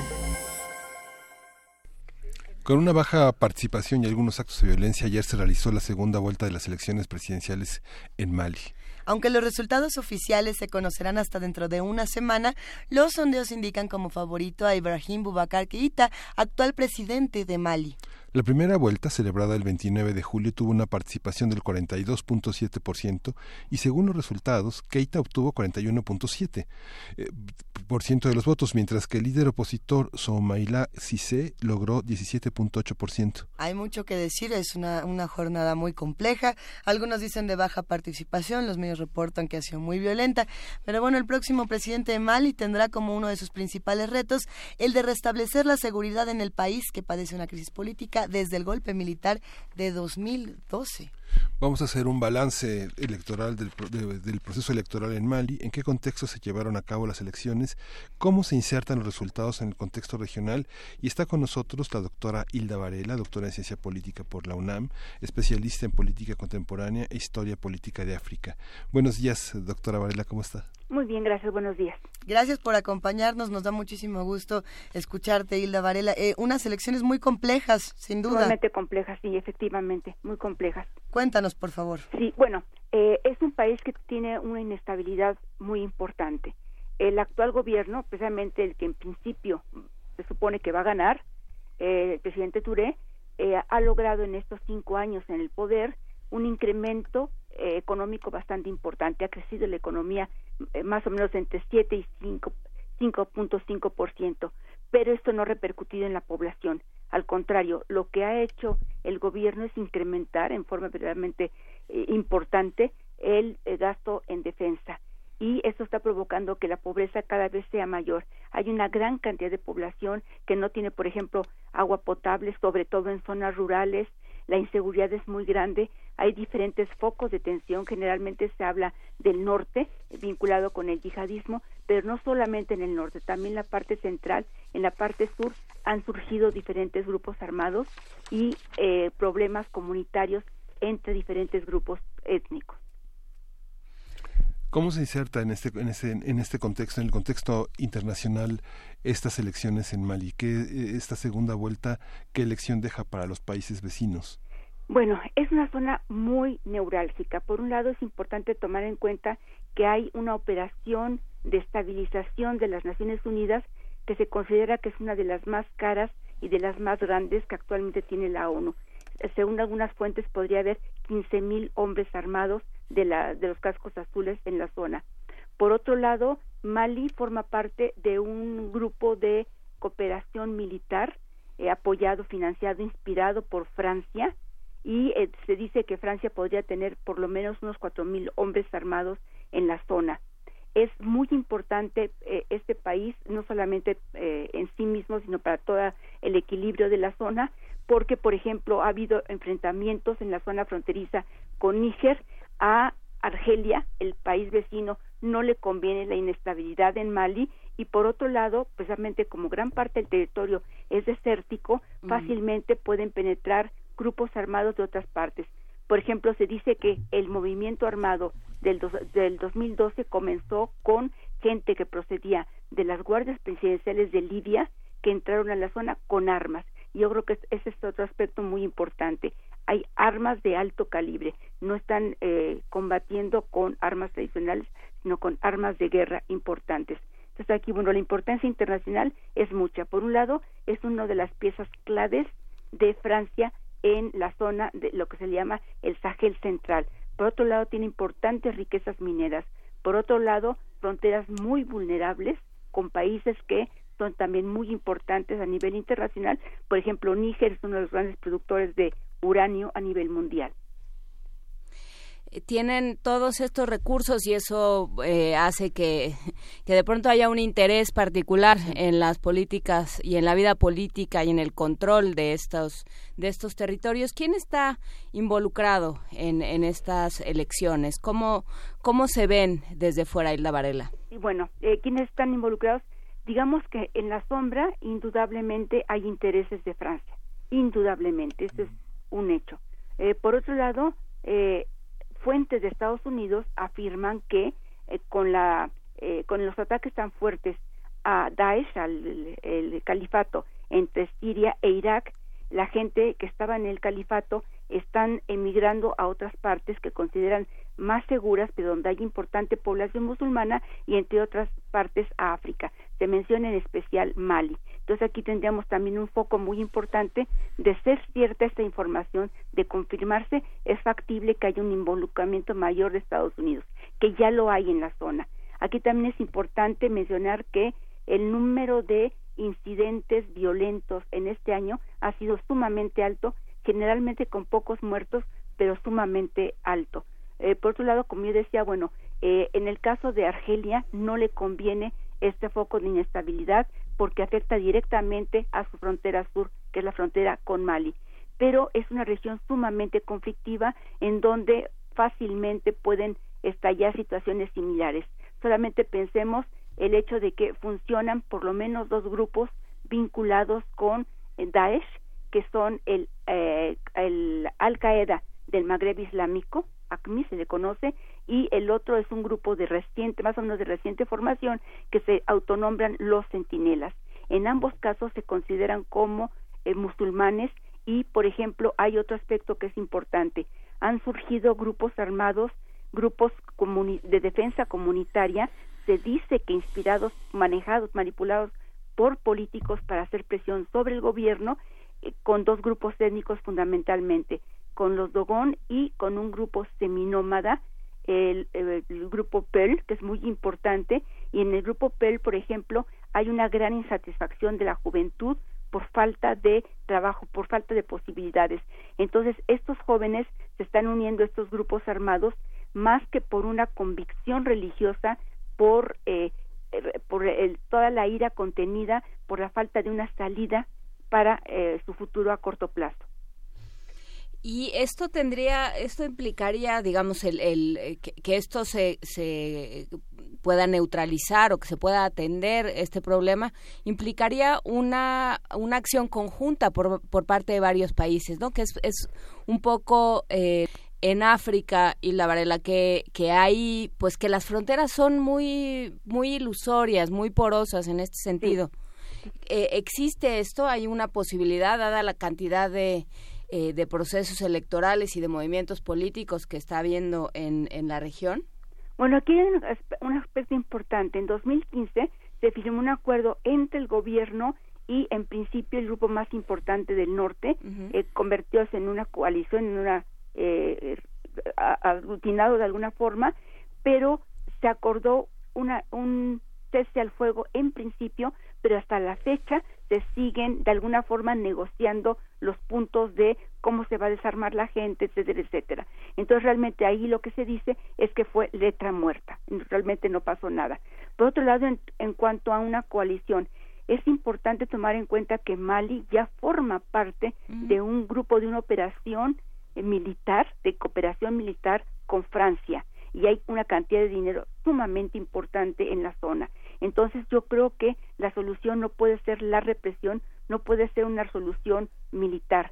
Habría que ver cuáles son, mientras no se ataquen las causas del conflicto, yo subrayaría la eh, gran pobreza que existe entre la población, entre la gran mayoría de la población, sobre todo cuando ven que hay un crecimiento de la economía. Por otro lado, la falta de oportunidades para la gente joven. Mientras no se solucione ese tipo de... Hay también otra cosa que es importante mencionar. El ejército eh, del gobierno ha sido acusado de llevar a cabo distintos eh, actos de violaciones de derechos humanos, como ejecuciones sumarias, secuestros arbitrarios, eh, eh, molestar, hostigamiento a población civil, en fin. Entonces, mientras no se solucionen las razones por las cuales la gente puede tomar las armas, y que subrayo, las razones por las cuales toma las armas la gente son muy diversas, como puede ser el separatismo de la parte norte, pero entre los Dogón y los Pearl es la situación económica, el olvido que históricamente ha tenido el gobierno hacia esa gente pobre, mientras no se ataquen los, las razones por las cuales la gente está a disgusto y la gente toma las armas, es indudable que no se puede solucionar. Y yo aquí subrayaría, una solución militar no es posible. Es indispensable una solución pacífica, negociada y una mejoría de la población este tipo de negociaciones, ¿hay condiciones para, para soluciones pacíficas? Porque todo indica lo, lo contrario. Y bueno, es que mientras no haya, yo aquí subrayaría, mientras la población no sienta que hay una mejoría en sus condiciones de vida, pues obviamente cómo van a negociar con un gobierno. Eh, desde hace años se dice que el, tanto el gobierno como el ejército son fuertemente corruptos. Por otro lado, también hay la denuncia de que el propio ejército estaría involucrado en el tráfico de droga que procede de Sudamérica, concretamente de Colombia se menciona, y que llega a Europa. Entonces, por ejemplo, mientras todas estas fuentes de conflicto no sean abordadas, pues obviamente no hay condiciones de solución. Yo creo que si la gente sintiera que realmente se está atendiendo a las razones por las cuales están molestos, concretamente a su eterna pobreza, a su abandono, al privilegio de una pequeña élite, etcétera, etcétera, mientras no se aboquen a este tipo de problemas, pues es muy difícil una negociación. ¿Cómo se va a negociar, por un lado, con la gente del gobierno que usa al ejército para acciones represivas contra población pobre, si esa población pobre no tiene una posibilidad real de que su voz se oiga y de que sus condiciones de vida mejoren? Entonces, no hay las condiciones para una negociación. Se ha intentado, hay presiones internacionales, pero mientras el gobierno esté en manos de ese tipo de gente, con ese tipo de ejército, no se solucione la pobreza de la población, no hay las condiciones para una negociación. ¿Qué se va a negociar? Que justamente qué se va a negociar y desde dónde y hasta qué punto no se termina construyendo todo como un problema eh, religioso, un problema ideológico, eh, que, que, ha sido un poco la, la estrategia de, de, distintos gobiernos, ¿no? Esto es un problema, es un problema religioso y como tal es muy difícil de afrontar, o es que estos jóvenes eh, pues se les puede, se les puede influir, se les puede eh, ideologizar de, de, manera muy sencilla, y, y, así, y en eso se queda, son, es un grupo disperso, es un grupo de locos, es, es un problema religioso y un problema de fanatismo, y en eso se queda, ¿no? Sin ir justamente Hilda Varela al fondo del problema. ¿Qué tan común es esto en, en África? Yo te haría énfasis en una cosa. Uh -huh. A nivel internacional nos quieren vender la carta de fanatismo religioso. En realidad hay distintos focos de inestabilidad, uh -huh. distintas razones por la cual eh, existe la violencia y no necesariamente está eh, vinculada con un fanatismo religioso. A nivel internacional se vende la idea de que son yihadistas. Hay por lo menos dos grupos yihadistas, pero subrayo, hay otros grupos de defensa comunitaria que tienen otro tipo de intereses, concretamente las condiciones de vida, etcétera, etcétera. Ahora, ¿qué tan frecuente es esto en África? Afortunadamente no es tan frecuente, sin embargo, sí hay focos de preocupación. Está relativamente cerca Nigeria, por ejemplo. Hay otra cosa que es importante mencionar. Akim, el, el Al-Qaeda para el Magreb Islámico, es un grupo que opera regionalmente y se mueve perfectamente bien en zonas desérticas, como sería, por ejemplo, Mali, eh, Níger, incluso la parte sur de Libia. Eh, en Argelia es más difícil porque el ejército es muy fuerte. Pero está obviamente una situación también muy conflictiva en Nigeria con Boko Haram. Pero también están surgiendo otro grupo, otro tipo de grupos en principio de inspiración yihadista y aquí el que a mí más me preocuparía sería el de Mozambique, que prácticamente no está teniendo atención internacional y que puede ser puede, está en una zona sumamente vulnerable en la frontera con Malawi. Obviamente también habría que hablar del caso de Somalia, eh, con, con un movimiento similar de tipo yihadista, pero yo subrayaría, en principio son otros los, las razones por las cuales hay conflictos en África, son otras, y en general es la insatisfacción de la población ante gobiernos corruptos, ah, viendo que hay una minoría que se enriquece y que la- los intereses de la mayoría de la población no son tomados en cuenta. Podríamos ahondar, ya que, ya que dices que se le ha hecho poco caso, ¿podríamos dedicarle un par de minutos al conflicto en Mozambique? Bueno, sí, eh, en Mozambique hay un grupo armado, no tenemos una, no tenemos suficiente información.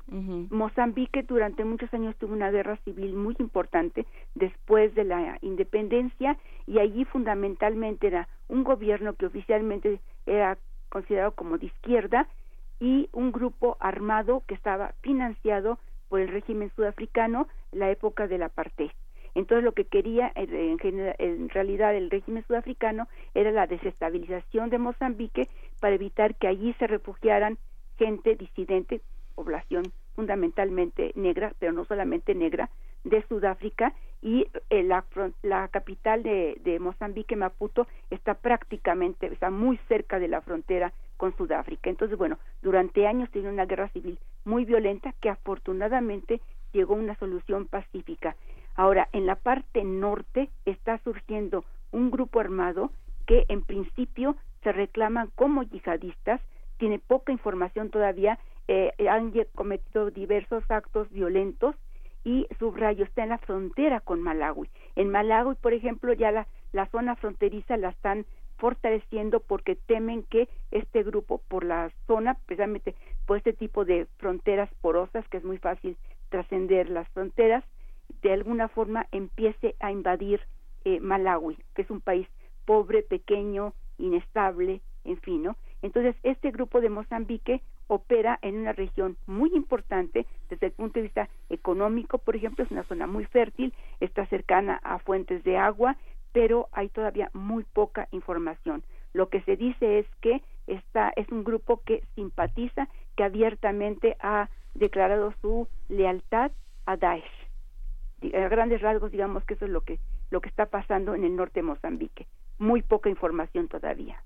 Pues eh, lo, lo seguiremos, si nos lo permites, lo seguiremos contigo. Y la Varela, nos da mucho gusto haberte recuperado después de un- unos este, años sabáticos y de una serie de, de programas de investigación.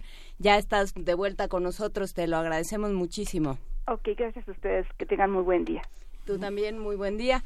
Y nos vamos con música, Miguel. Vamos a escuchar de Elías Ochoa. ¿Y tú qué has hecho?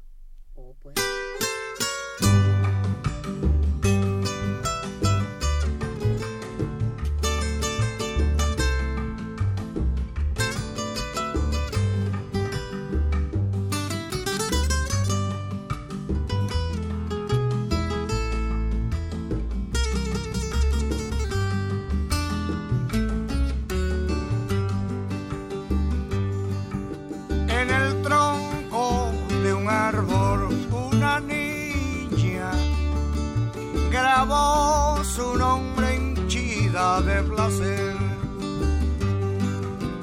El árbol conmovido allá en su seno, a la niña una flor dejó caer en el tronco de un árbol una niña grabó su nombre de placer. El árbol conmovido allá en su seno, a la niña una flor dejó caer. Yo soy el árbol conmovido y triste, tú eres la niña que mi tronco hirió. Yo guardo siempre tu querido nombre y tú que has hecho de mi pobre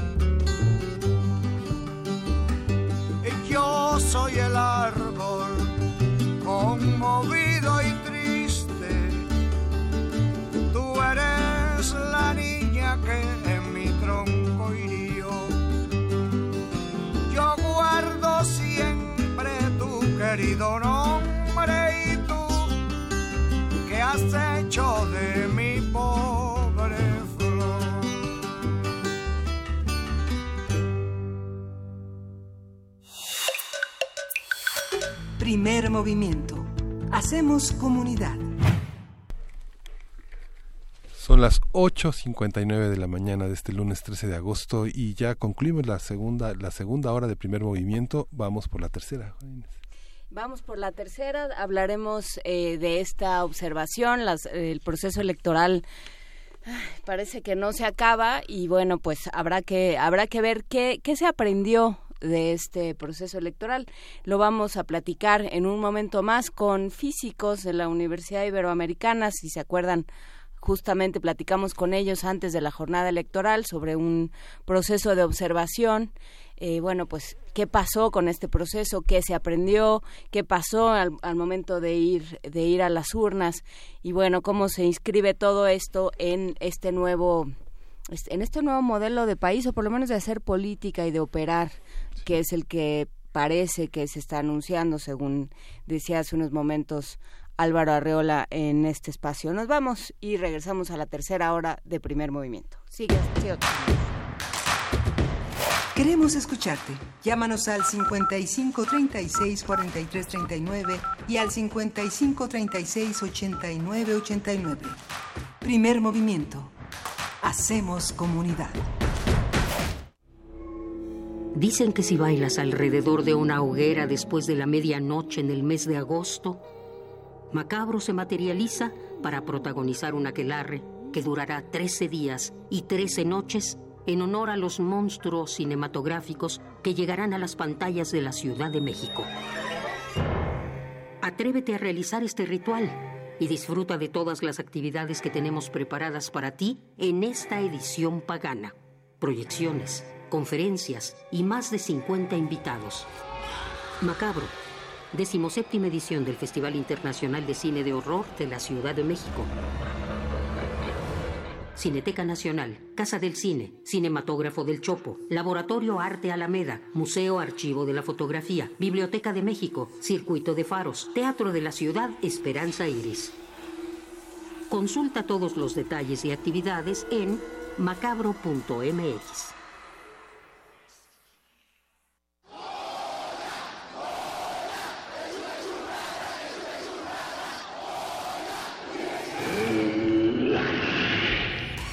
¿Te identificaste?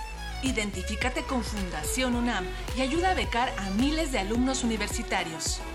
Súmate 5340-0904 o en www.funam.mx.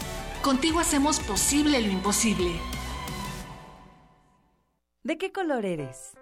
¿No lo sabes? Tu papá siempre fue amarillo, pero tu mamá decidió por el verde. Tu abuelita es azul. Tus amigos son morados, pero tu profe cree que café es mejor, aunque la que te gusta es naranja. ¡Basta! Dejemos de vernos en colores y démosle un rostro humano a la política. Queremos escucharte. Suma tu voz a la nuestra. Entra a www.somoscomotú.mx. En el Partido Humanista, somos como tú. El Museo de Arte Moderno invita a la muestra Leonora Carrington Cuentos Mágicos, que desde una perspectiva transdisciplinaria explora las diferentes facetas de la artista. Reúne 223 obras de colecciones de México, Estados Unidos y Europa, que incluyen pintura de caballete y mural, gráfica, dibujo, escultura, máscaras y diseños escenográficos, textiles, fotografías, documentos, libros y objetos personales. La muestra Leonora Carrington Cuentos Mágicos está abierta en el Museo de Arte Moderno. ¡Qué emoción! Ya sale mi vuelo. Gracias a la UNAM obtuve una beca. Amo a mi universidad. Le debo mucho de lo que soy y de lo que seré. La UNAM es reconocida como una de las mejores universidades de Iberoamérica y está en todas las entidades de la República y en más de 10 países. La UNAM me abrió las puertas de México y el mundo. Soy orgullosamente UNAM. UNAM, la Universidad de la Nación. La Facultad de Medicina de la UNAM, a través del Departamento de Psiquiatría y Salud Mental, ofrece a la comunidad universitaria los servicios de su Clínica de Atención Integral para las Adicciones. De lunes a viernes de 10 a 18 horas. Para más información, comunícate al teléfono 56 23 21 27 o consulta la página www.psiquiatria.facmed.unam.mx. ¡Acción! Personas egoístas, violentas, que anteponen sus intereses a los derechos de otras personas. En la ficción les dicen villanos. Y en la realidad, para celebrar su séptima edición, Little México Film Festival 2018 convoca a todos los estudiantes o realizadores audiovisuales independientes a participar en su certamen de cortometraje. Certamen de cortometraje. Tema corrupción. Participa con el género que mejor se acomode a tu estilo. Ficción, documental, animación, experimental y fusión. ¡Silencio va a correr! Tienes hasta el 30 de septiembre. Consulta las bases en www.limefilmfest.com. ¡Córrela! Realidades en pantalla que superan a la ficción cotidiana. Little Mexico Film Festival. ¡Corte y queda!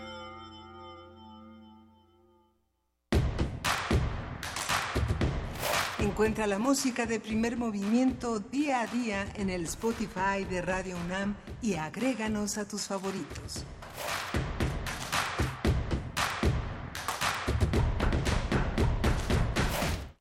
Son las nueve de la mañana con seis minutos para los que amablemente nos piden que de pronto hagamos una pausa, les digamos qué hora es, dónde andamos. Estamos en Radio UNAM en el 96.1 de FM, en el 860 de AM y por supuesto en www.radio.unam.mx. Querido Miguel Ángel Quemain.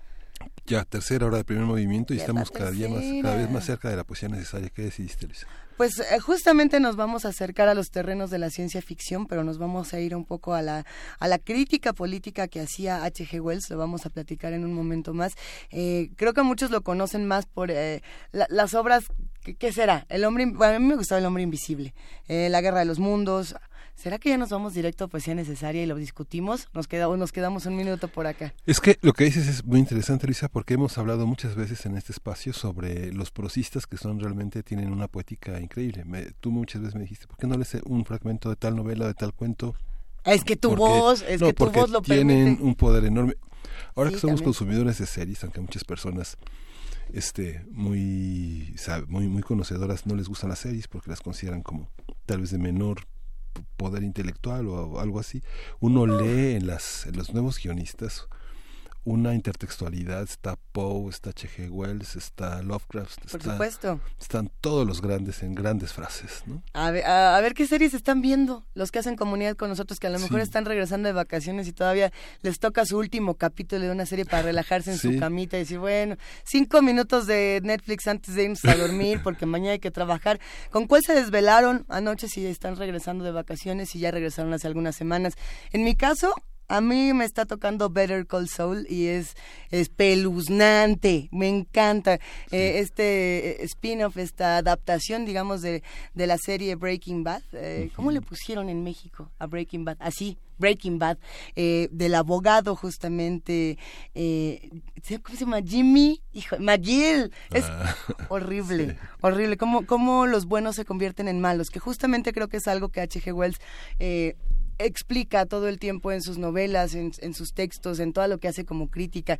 Eh, ya, ya veremos qué series nos toca. ¿Cuál- ah, ¿Por qué qué serie estabas viendo, Miguel Ángel? No, es que de pronto se convierte en un consumidor de muchas series y uno Tú ves lee, como lee- 10. lee entre Ajá. líneas a muchos novelistas, a muchos dramaturgos que son los este, que son eh, lo que son los cuarentones que hacen los guiones, super guiones ex- extraordinarios, ¿no? Es que a veces uno no sabe quién está detrás Son de, grandes de estas series supuestamente comerciales y que tienen grandes escritores detrás. Sí. Juana Inés de esa, ¿qué, qué, qué- serie estás viendo? Yo me acabo de incorporar a esta conversación, Vente. justamente Fargo de los hermanos Cohen, pero también Dicen que está buenísima. Debe estar bueno. es interesante justamente qué, qué pasa con, con los personajes, la idea, la idea de la maldad y la idea de un individuo llevado a su límite.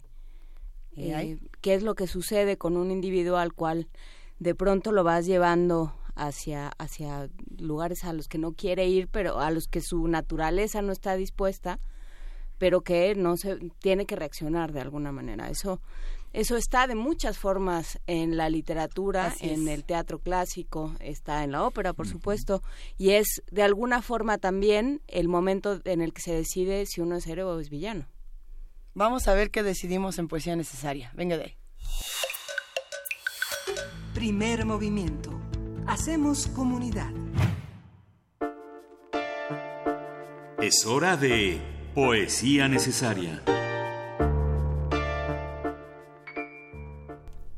Y llegamos al momento de poesía necesaria, discutiendo eh, lo que ocurre con estos personajes que son llevados al límite o que eh, en un principio comienzan siendo los buenos y te das cuenta que cada vez son más oscuros por las circunstancias que los rodean o porque ellos mismos estaban dispuestos a, a transformarse. H.G. Wells quizás es uno de esos autores que más ha profundizado en el tema y que no es recordado por eso, es recordado por ser el padre de la ciencia ficción, es recordado por eh, muchas otras razones. La isla del doctor Muro es uno de esos grandes textos, como ya lo decíamos, eh, La guerra de los mundos, El hombre invisible, que a mí me parece uno de esos textos que describe de una manera magistral el, el porqué de la maldad y el cómo cuando somos anónimos hacemos una serie de cosas espeluznantes. Pero eh, más allá de lo que la máquina del tiempo es otro que también justamente planteaba este tipo de dilemas. H.G. Wells nace un, un 21 de septiembre de 1866 y fallece un día como hoy de 1946. Por si fuera poco y para que no digan, y es que además eh, Luisa nomás se quiere sacar de la manga H.G. Wells, hoy es el Día Internacional de los Zurdos. ¿Y quién creen que era zurdo? H.G. Wells, qué maravilla. Herbert George Wells eh, tiene un cuento, generalmente recordado por sus novelas, pero tiene un cuento que pueden encontrar en internet de, afortunadamente de una manera bastante sencilla, llamado Los triunfos de un taxidermista. Es rarísimo y, y vamos a compartir con ustedes un fragmento, ahora sí que hasta donde nos alcance, porque el texto es largo y además así se queda en suspenso y corren y lo leen. Eh, y la canción que lo va a acompañar y que va a fondear es de Hans Zimmer, que curiosamente es uno de estos grandes músicos, un gran pianista, que, que se fue al mundo del cine y entonces no, para- uno diría, es que sé quién es, pero lo hemos escuchado todos. A ver si recuerdan esta canción que se llama Mind If I Cut In, que va a estar con Los triunfos de un taxidermista de H.G. Wells. He aquí algunos de los secretos de la taxidermia. Me los contó un taxidermista en estado de euforia, entre el primero y el cuarto whisky, cuando se ha dejado de ser cauteloso y todavía no se está borracho. Estábamos sentados en su guarida, exactamente en la biblioteca, que era a la vez sala de estar y comedor. Una cortina de cuentas la separaba, por lo que al sentido de la vista se refiere, del maloliente rincón donde ejercía su oficio. Estaba sentado en una hamaca y con los pies en los que llevaba puestas a modo de sandalias las reliquias sagradas de un par de zapatillas, daba golpecitos a los carbones que no ardían bien o los quitaba de en medio poniéndolos sobre la chimenea entre la cristalería.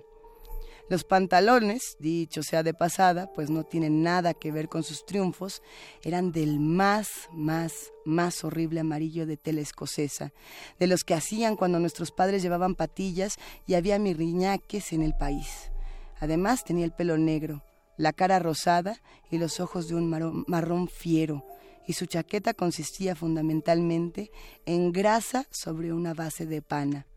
La pipa tenía una cazoleta de porcelana con las tres gracias y llevaba siempre las gafas torcidas de forma que el ojo izquierdo, pequeño y penetrante, le fulminaba a uno desde su desnudez, mientras que el derecho aparecía oscuro, enagrecido y suave a través del cristal. Se expresaba en los siguientes términos. No hubo jamás un hombre que disecara como yo, Velows, jamás. He disecado elefantes, he disecado polillas, y todo lo que he disecado pareciera mejor y más animado que al natural.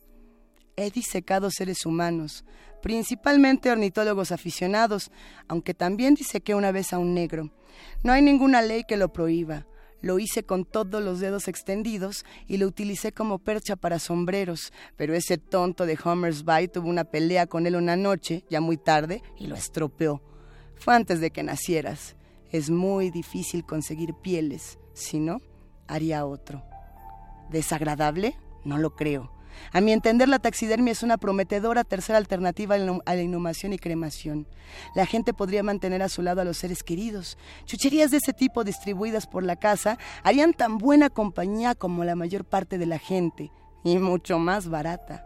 Se les podría poner mecanismos para que hicieran cosas. Por supuesto, habría que barnizarlos, pero no tendrían que brillar más de lo que mucha gente brilla por naturaleza. La cabeza calva del viejo Magentry. De todos modos, se podría hablar con ellos sin que interrumpieran.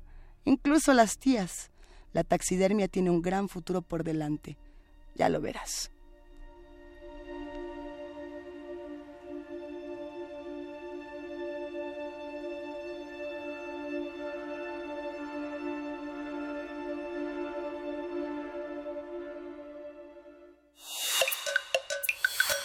Primer movimiento.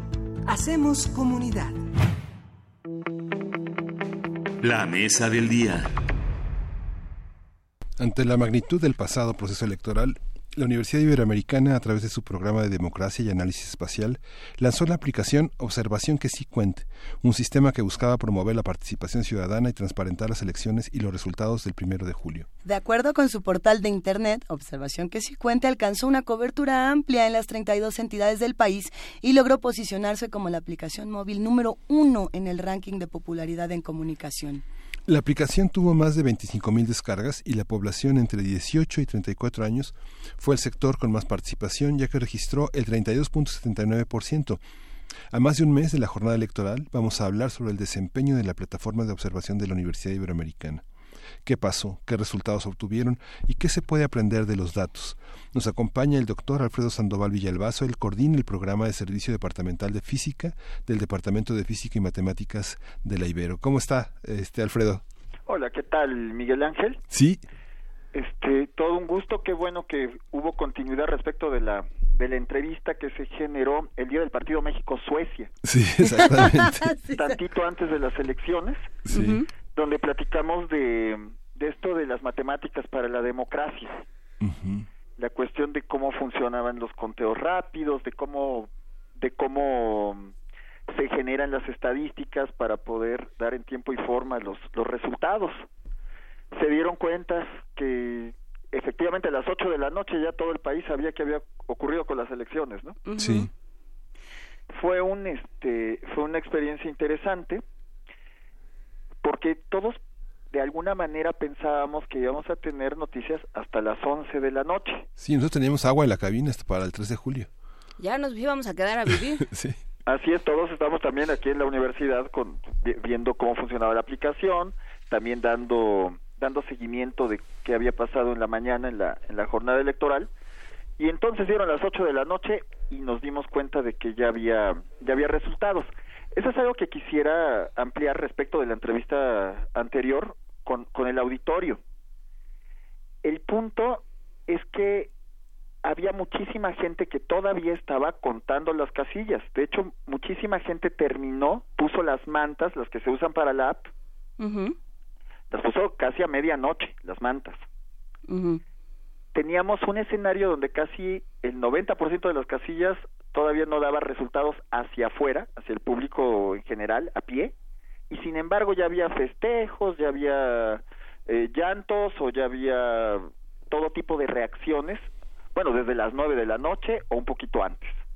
Sí lo recuerdan, ¿no? Sí, sí, sí. Sí, sí, sí lo recordamos. Teníamos, justamente teníamos preparada una, una transmisión hasta las 12. Esperábamos que hubiera que hubiera una serie de inconformidades, que hubiera problemas, inclusive los días posteriores, pues teníamos ya todo un protocolo, este, habíamos contemplado volvernos testigo protegido. Teníamos muchas, eh, habíamos tomado muchas providencias y, y, y las cosas resultaron eh, de manera muy sorprendente, eh, positivamente sorprendente.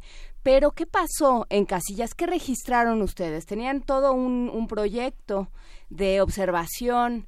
Eh, de participación, por supuesto, ciudadana, de intervención de, o, o de colaboración de los humanos con las máquinas y eh, a partir de esto, según recuerdo, se iba a elaborar un, o se pretendía elaborar un, eh, un informe, un reporte de investigación. ¿Qué sucedió?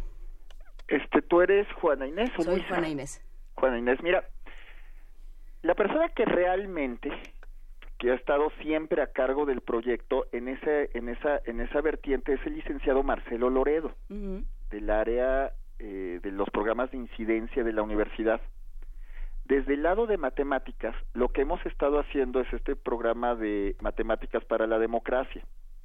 Y lo que hemos estado haciendo primero fue hacer una serie de artículos para orientar cómo funciona un conteo rápido.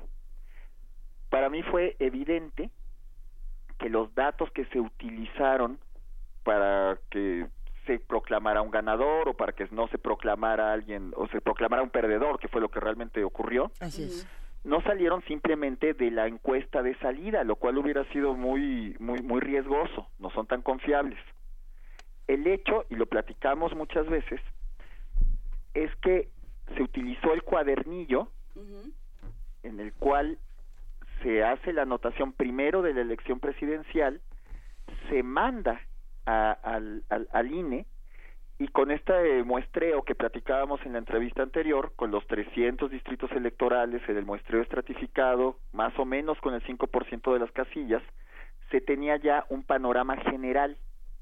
Desde luego, hay representantes de los partidos políticos, estaban casi todas las casillas cubiertas por los representantes de los partidos, y eso facilitó que se tuviera ese, esa información eh, aparentemente privilegiada con la cual se empezaron a dar resultados eh, por parte de los candidatos a partir de las 8 de la noche. Eso es un poco agridulce, porque por un lado tuvimos la información en los tiempos que se deben de tener, pero por otro lado no fueron las instancias oficiales quienes dieron los resultados. Y además no se manejó el cómo sabemos. O sea Lo que el... Ajá, Sí, lo que dijo el candidato Meade fue, sabemos que las tendencias no nos favorecen. Y la pregunta que se hubiera hecho cualquier ciudadano es, ¿y cómo sabe? ¿No? Esta, esta cuestión de que existe una clase política privilegiada que tiene información de primera mano. Y por el otro lado estamos los ciudadanos de a pie esperando que den las 11 para poder estar viendo en las mantas o para poder estar esperando un resultado oficial, porque la única instancia autorizada para dar tendencias es el INE. Y dar tendencias significa decir si gané o perdí. Entonces se dio cuenta la gente, pero no era correcto que diera un candidato una tendencia aunque estuviera afirmando que estuviera perdiendo. Bueno, eso fue lo que ocurrió. Entonces, finalmente se genera esta este, este muestreo, se dan los resultados, luego a las 11 de la noche se, se ratifican los resultados. Y bueno, nosotros lo que esperábamos era que hubiera este escenario parecido al que tenían ustedes, ¿no? Un poquito más conflictivo, un poquito más cerrado. y esperar a que hubiera el resultado a partir de las mantas. Como bien observó alguno de los radioescuchas, nos lo dijeron ahí en el momento de la entrevista, nuestra aplicación tiene la particularidad de que el ciudadano captura los datos a mano, o sea, no es nada más que saque una foto, sino que tiene que capturar los números. Y eso también tiene un margen de error. Y también lo que mencionamos en aquella ocasión es que resulta sumamente interesante ver cómo la gente captura y luego contrastar con los datos oficiales, porque este es un ejercicio libre. La cuestión de ver si nos bromearon, si no nos bromearon, en qué estados tuvimos más, en qué estados tuvimos menos, etcétera. Deja tú si los bromearon, si también querían eh, manipular la opinión o sabotear el uso de una aplicación como esta. Pero por el otro lado, dado de que las mantas empiezan a aparecer entre 11 y 12 de la noche, ya había resultados, ya había desfiles, ya había todo, tuvimos un poquito menos de participación de la que hubiéramos querido. Ni chance hubo. Pues tuvimos menos de lo que de, de- de lo que hubiéramos deseado. Hubo menos incentivos, digamos, si hubiera estado más peleado el asunto, la gente se hubiera salido a la calle a, a, a- a dejar alguna constancia de que eso estaba sucediendo. Así es. O sea, esa circunstancia, pues, en parte fue afortunada, porque, bueno, fue una jornada tranquila, con resultados muy claros, muy holgados. Por el otro lado, tuvimos un poquito menos de insumos de datos de los que hubiéramos deseado. Entonces, las cifras nosotros este, las vamos a publicar en tiempo y forma, siguiendo las indicaciones de nuestras autoridades, privilegiando el rigor a la nota mediática. Eso quiere decir que con los datos que se están todavía procesando, esos van a llegar a matemáticas hasta la próxima semana, este, Luisa. Las dos, las dos. Este, Tú Los tres. indistintamente, todos estamos oyendo y, y participando. Acá andamos. Ok, la idea es que todavía estamos en la fase de estar depurando los datos. Esa, le repito, y que lo pueden contactar cuando quieran, es el licenciado Marcelo Loredo, del área de programa de incidencia. Nosotros, en el momento en que tengamos estos datos, vamos a hacer las correlaciones correspondientes y luego vamos a generar una publicación formal. Adelantar un poquito en la cuestión mediática, este, tiene una, tiene sus aristas. No, no, eh, eh, vaya, hay muchos ejemplos de cuando uno adelanta algo y no tiene el respaldo de la publicación académica y eso pues prácticamente nunca lo hacemos en la Ibero. Nosotros estamos muy contentos de darle la continuidad al- al- a la entrevista pasada un poquito más desde el lado de, de- de- de lo que pasó en la jornada electoral y sobre todo de dar seguimiento a lo que ocurrió con el conteo rápido. Pero estos resultados como tales de nuestra aplicación todavía están en el horno, Juana Inés. Pues entonces vayámonos a qué ocurrió con el conteo rápido y a esto que tú mencionabas que no tiene que ver eh, con, con la, la ciencia exacta, con la matemática, pero sí tiene que ver con, eh, con cómo los humanos se aprovechan de ella o hasta cierto punto la, la manipulan. Eh, este momento en el que sale eh, José Antonio Mid a decir alrededor de las 8 de la noche, ocho cuarenta y tantos me parece, sale a decir eh, pues las tendencias no me favorecen, ese momento marca el- la jornada electoral. Ese momento nos, nos da a todos una señal de que a todos los que la estábamos cubriendo, a todos los que estábamos pensando, contemplando escenarios difíciles como los de otras jornadas, hay que decirlo, no venimos eh, de la nada, ¿no? Eh, por algo se construyen estos escenarios. eh, de pronto paran esa posibilidad y dicen la, el, el discurso, digamos, la narrativa, como, eh, como dicen, eh, como les gusta decir a muchos políticos, la narrativa es ganó, eh, perdió el PRI. Y luego sale eh, Anaya y dice perdió eh, lo que sea que haya sido Anaya. Sí, pero bueno, eso sí corresponde a nuestra área directamente, porque de hecho es lo que estuvimos batallando más en los meses previos a la elección, que se dijera cómo se genera el resultado. El INE tiene un procedimiento muy clarito que es público, que está en su portal de cómo genera una muestra representativa de las casillas y a partir de eso puede hacer una proyección con un porcentaje de error de más o menos el 1% de cómo queda la elección. Esa es la que estamos esperando todos, más o menos alrededor de las 11. Habíamos dicho, comparado con otros este, países, como por ejemplo Colombia, ¿no? De que, de que ese tiempo se podía hacer mucho más corto. Y habíamos dicho también que alrededor de las 8 de la noche se podía hacer una proyección. Digamos, si en eh, parte de las opciones de nuestra app eran que los mismos representantes de casilla, los, los mismos re- re- representantes de partido, perdón, en las casillas, nos mandaran la información también del cuadernillo. Y entonces hubiéramos tenido los resultados al mismo tiempo. Al mismo tiempo que MIT, por ejemplo, ¿no? Bueno, eso no ocurrió. O sea, más bien dependimos de los ciudadanos, ya que se pudieron las, ya que se pusieron las mantas fuera del, fuera, fuera de las casillas. Y repito, la, par- la participación sí fue, pues mucho más baja, ¿no? Pero bueno, el asunto es que cuando se generan estos datos y se tienen los datos del cuadernillo, ya los representantes de- de los partidos lo tienen y por eso pueden dar la eh, pu- pueden dar la información a las 8 de la noche con tanta certeza. Hubiera sido increíble que solamente con una encuesta de salida, en este caso Mitowski, en el momento en que se libera eh, la veda, digamos, y Mitowski dice, ah, estas son nuestras tendencias, inmediatamente sale Mid y dice, pues ya perdí, ¿no? Se vale que Mitowski dé una tendencia, se sabe que no son resultados oficiales las encuestas de salida y muchas veces las encuestas de salida han estado equivocadas.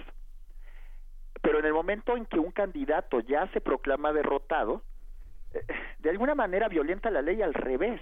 O sea, no se vale que den este que den tendencias. A ver, es que esto que estás diciendo, Alfredo Sandoval, es muy es muy interesante y trae, y trae mucha cola, digamos. Eh, Imagínate que hubiera dicho que se proclamaba vencedor.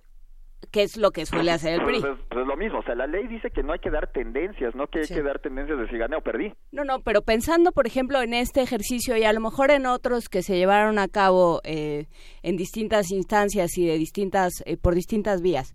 eh, en el momento en el que sale MIDI y dice las tendencias me favorecen sin decir cuáles son, eh, qué, de dónde está sacando esos datos, en ese instante para la observación, Así para le- el escrutinio de actas y de boletas. Y entonces hay que tomar en cuenta que no fue la única elección, la, el- no, no fue lo, lo único que se votó. Se votaron muchísimas cosas. claro.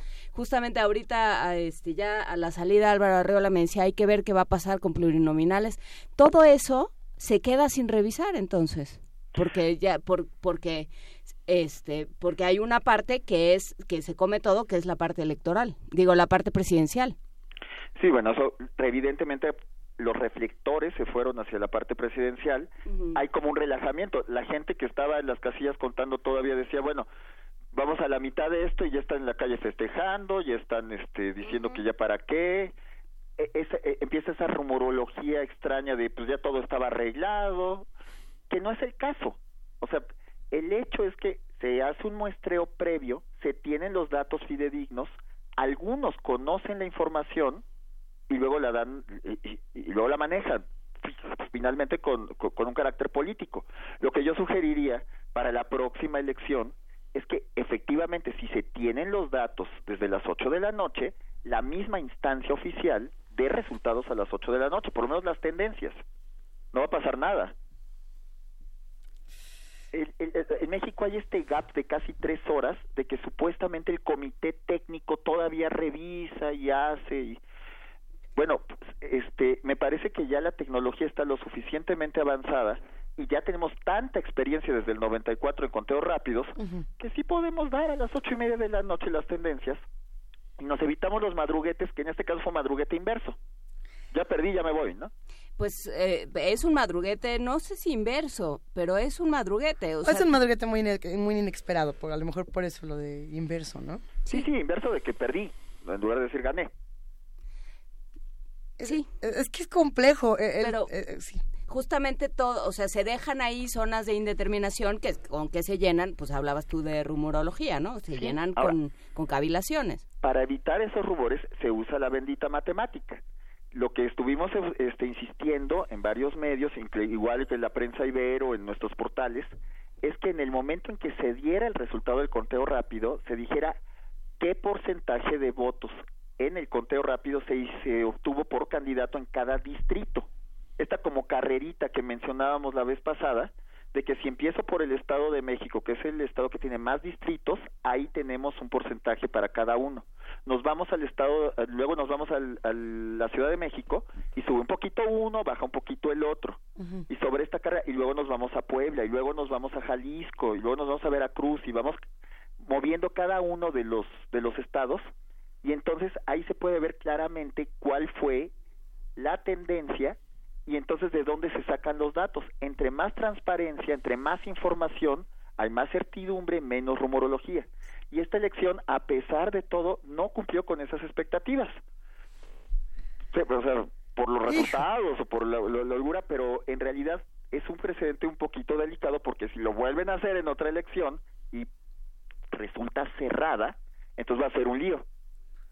Eh, está interesante pensar entonces en lo que viene, eh, en el aprendizaje y justamente en los, en los próximos usos que se le puede dar a las matemáticas, eh, como nos lo dice Mayra Elizondo en este hashtag, en las matemáticas para la democracia. Eh, ¿Qué hacemos con toda esta información y con todo este aprendizaje? ¿Qué, ¿Qué nuevos usos vamos a poder darle? También cómo vamos a poder hacer crítica y cómo vamos a poder exigir desde las matemáticas. Está interesantísimo, Alfredo. Así es, y bueno, nosotros vamos a seguir trabajando con esto, o sea, después de que tengamos los resultados y que pongamos más o menos en dónde nos bromearon, en dónde no nos bromearon, qué tan cerca o lejos estuvimos de dar la tendencia con la pura información de las mantas, con esta consideración de que ya mucha gente ya no ya, ya no quiso sacar la foto porque ya no le vio el caso. Estábamos en el supuesto que en una elección cerrada pues íbamos a tener una respuesta mucho más amplia, ¿no? Uh -huh. Pero bueno, el asunto también es insistir con la parte de la información, que sea mucho más clara para la ciudadanía de dónde se están sacando cada uno de los porcentajes en el conteo rápido, que se vea qué estado tiene más distritos electorales, de forma tal que no pensemos nada más que, bueno, cada estado pesa lo mismo porque son 32 estados y cada uno tiene los mismos derechos constitucionales. Claro que sí, pero no tienen las mismas poblaciones y no tienen el mismo número de votos. Y entonces, este tipo de representación gráfica con la cual se puede seguirle el pulso al conteo rápido es necesaria, no se hizo en esta elección y esperamos que se pueda hacer en las que sigan. O sea, ahí vamos a insistir también con la, con la autoridad ele electoral y vamos a estar haciendo las cosas desde nuestra trinchera universitaria, Juana Inés, Luisa, Miguel Ángel. Sí, justamente esta articulación de perspectivas eh, a partir del uso de las matemáticas y de la de, toda esta ingeniería de estructuras permite pensar las cosas desde otros horizontes, pensar, digamos, lo que nos ofrecen instituciones como CONAPO, como INEGI, como este que digamos hay una formalización también muy a modo de ciertas perspectivas sociales, ¿no? Todos los, todas las estadísticas generadas son valiosas, nos dan insumos sí. para poder hacer un, un, para poder profundizar en, en, en, qué es lo que está ocurriendo con las tendencias electorales, con las preferencias, con la evolución de la participación de la gente. Sí, desde luego toda, to, to, to, tratamos de estar usando todos los datos disponibles. ¿Y cómo, eh, cómo pensar en matemáticas y democracia? ¿De qué manera, eh, por supuesto, esta es una, una demostración muy clara de cómo se vinculan estos dos términos, pero, pero ¿cuáles otros? ¿En, qué más se está trabajando en términos de matemáticas y democracia, Alfredo Sandoval? Mira, hay hay distintas áreas de la universidad. Uh -huh. Esta esta área que, que, maneja Marcelo Loredo hace cuestiones de análisis geográfico. Por ejemplo, la idea de cómo se genera la distritación en el en el país. O sea, sabemos que hay 300 distritos que se tiene la idea de que cada distrito re represente la, a la misma cantidad de, de habitantes, pero por otro lado hay, hay estados de la República que tienen muy poquitos habitantes como por ejemplo Baja California Sur. Entonces, luego no juntaban para dos distritos. O, por ejemplo, para esta elección, en lugar de que hubiera la distritación en, en el de La Paz y en el de Mulegé, que estaba al norte, como en Mulegé casi no hay gente, entonces lo que se hizo fue hacer una distritación con La Paz, y incluyendo Mulegé, y abajo se puso a Cabo San Lucas, que tiene más gente. Uy, el en, tema de la, de la redistritación siempre da para, para grandes momentos de, man, de manipulación política pero también es un problema de matemáticas, pues o sea, sí. la idea es hacer la división geográfica de forma que haya la mayor representatividad posible. Entonces, esas, esas partes se pueden documentar con los datos, como decía Miguel Ángel, de, de, de, de datos del INEGI, datos geográficos, y son insumos para que la distritación sea lo más apropiada posible. Y bueno, hay otros estados, no sé, Colima también que tiene dos distritos nada más, que es chiquito, y bueno, la distritación del Estado de México pues es este un problemón, ¿no? Hay 41 distritos electorales y las fronteras de cada distrito este son como porosas finalmente porque la- la- hay mucha migración y también desde luego también hay intereses políticos pero eso esa, esa parte escapa un poquito más de la matemática. Con la misma matemática bien hecha se puede atemperar la, la, la cuestión del interés político simplemente porque los números muestran las cosas. Pues sí, pero eh, que, que yo creo que esa esa eh, discusión será será muy interesante, ¿no? Lo que lo que la matemática dice y lo que quiere la política, digamos, no es que no es que no sepan hacer cuentas, es que saben hacer cuentas a su favor. bueno Digo, sí habrá Hay- quien no sabe hacer cuentas, pero, en pero, general pero, pero, pero hay cuentas que son muy, muy, eh, muy claras, como por ejemplo cómo se hace un muestreo para poder hacer un conteo rápido. Y parte de lo que quiere hacer la universidad, lo que está haciendo la universidad, es trabajo de difusión para que toda la gente conozca esa metodología. Que cualquier persona pueda tener los datos a la mano, se mete, digamos, a la página del INE, baja una muestra de la, de la base de datos y con un par de fórmulas puede hacer con precisión una proyección. O sea, eso no, no, no, no es rocket science, no es física nuclear. A igual que hacemos nuestro presupuesto mensual para que nos alcance y nos alcance para las colegiaturas y para la comida y para el transporte, igual ese tipo de cuentas es la que estamos utilizando para poder garantizar que el candidato tal tuvo un, porcentaje de votos salvo un margen de error pequeño y podemos hacer un análisis del- de, de qué tan representativo es y de cómo funciona nuestro sistema político y tener confianza de que estamos eligiendo bien a nuestras autoridades. Eso es lo que queremos hacer, que toda la matemática esté al alcance de la gente. Que en una charra de café agarre uno dos cuentas y una calculadora y obtenga efectivamente los números más allá de la secrecía o de la información privilegiada o este este, este tipo de divisiones que parece entre la eh, entre la clase política que sabe qué pasó aún aparentemente antes de que termine el conteo y el ciudadano común. Es, es interesantísimo este tema y por supuesto tenemos comentarios en redes sociales.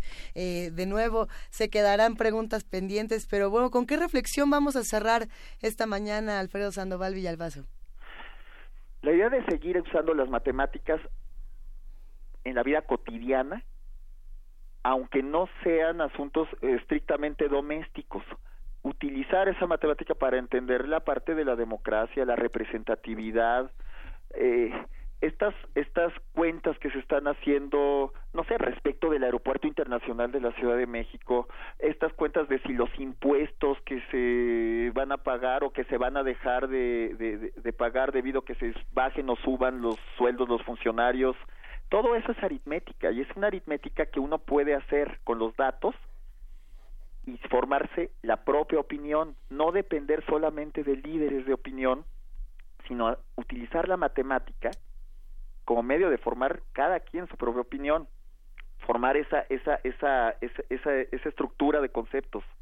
Nosotros en las universidades lo que tratamos de hacer es un puente, dar las herramientas, dar datos, dar ejemplos de cómo puede funcionar la matemática en la vida cotidiana, inclusive para abordar los grandes asuntos nacionales. a veces hay datos que no tenemos, que son como secretos. Bueno, pues hay una ley de transparencia, de transparencia y se pueden pedir y se pueden hacer esas cuentas. Pues estaría bueno que ahora que se va a proponer el presupuesto, platiquemos y, y veamos en dónde se está, eh, a, a qué se le están destinando recursos y de dónde se van a conseguir y si realmente las cuentas ajustan o no. Será interesante platicarlo, doctor Alfredo Sandoval Villalbazo, coordinador del programa de servicio departamental de física del Departamento de Física y Matemáticas de la Universidad Iberoamericana. Muchas gracias y seguimos platicando. Muchísimas gracias Luisa, Juana Inés, Miguel Ángel, estoy a sus órdenes, aquí desde la Ibero, le envío, les envío un gran abrazo, un saludo al auditorio. Otro para ti, hasta luego. Gracias. Gracias, gracias, hasta luego. Vamos a escuchar eh, música de Costa de Marfil de Dobet Ñajore, eh, Palea.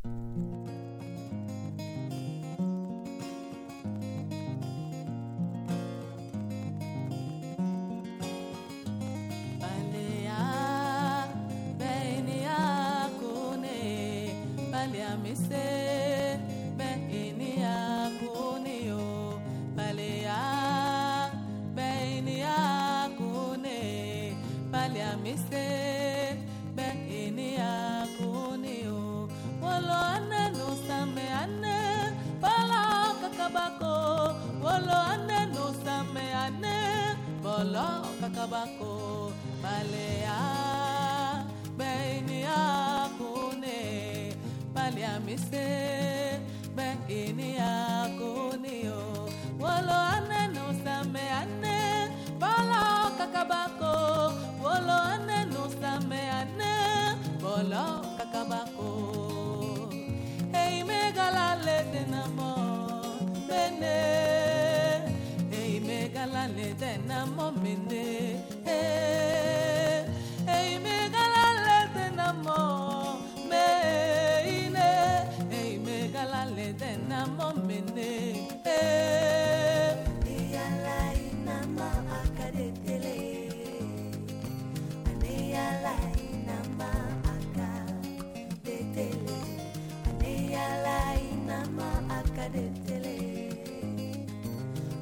ya lainama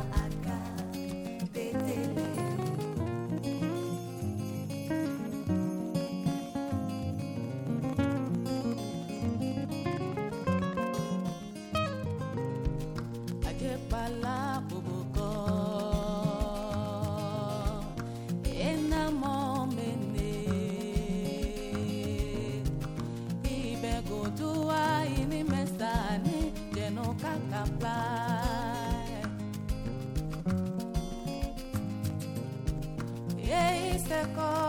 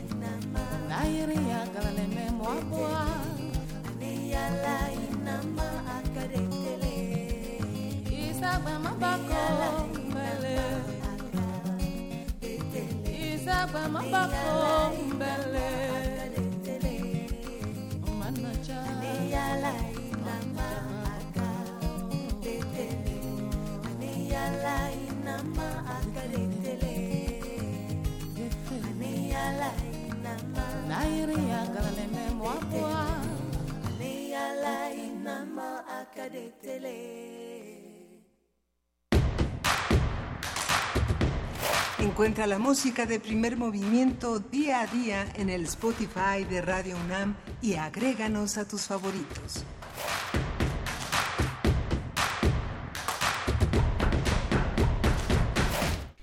Para quien nos pidió en Twitter que por favor dijéramos la hora porque se les iba el avión, son las 9.45. Eh, si tenía que estar a las 9 ya todo fue una tragedia. Ya no si tenía llegó. que estar a las 10, pues apúrese. Va bien. Depende de dónde esté y depende de dónde tenga que llegar, ¿no? Manejen con precaución los que nos escuchan en sus automóviles y los que nos escuchan desde casa.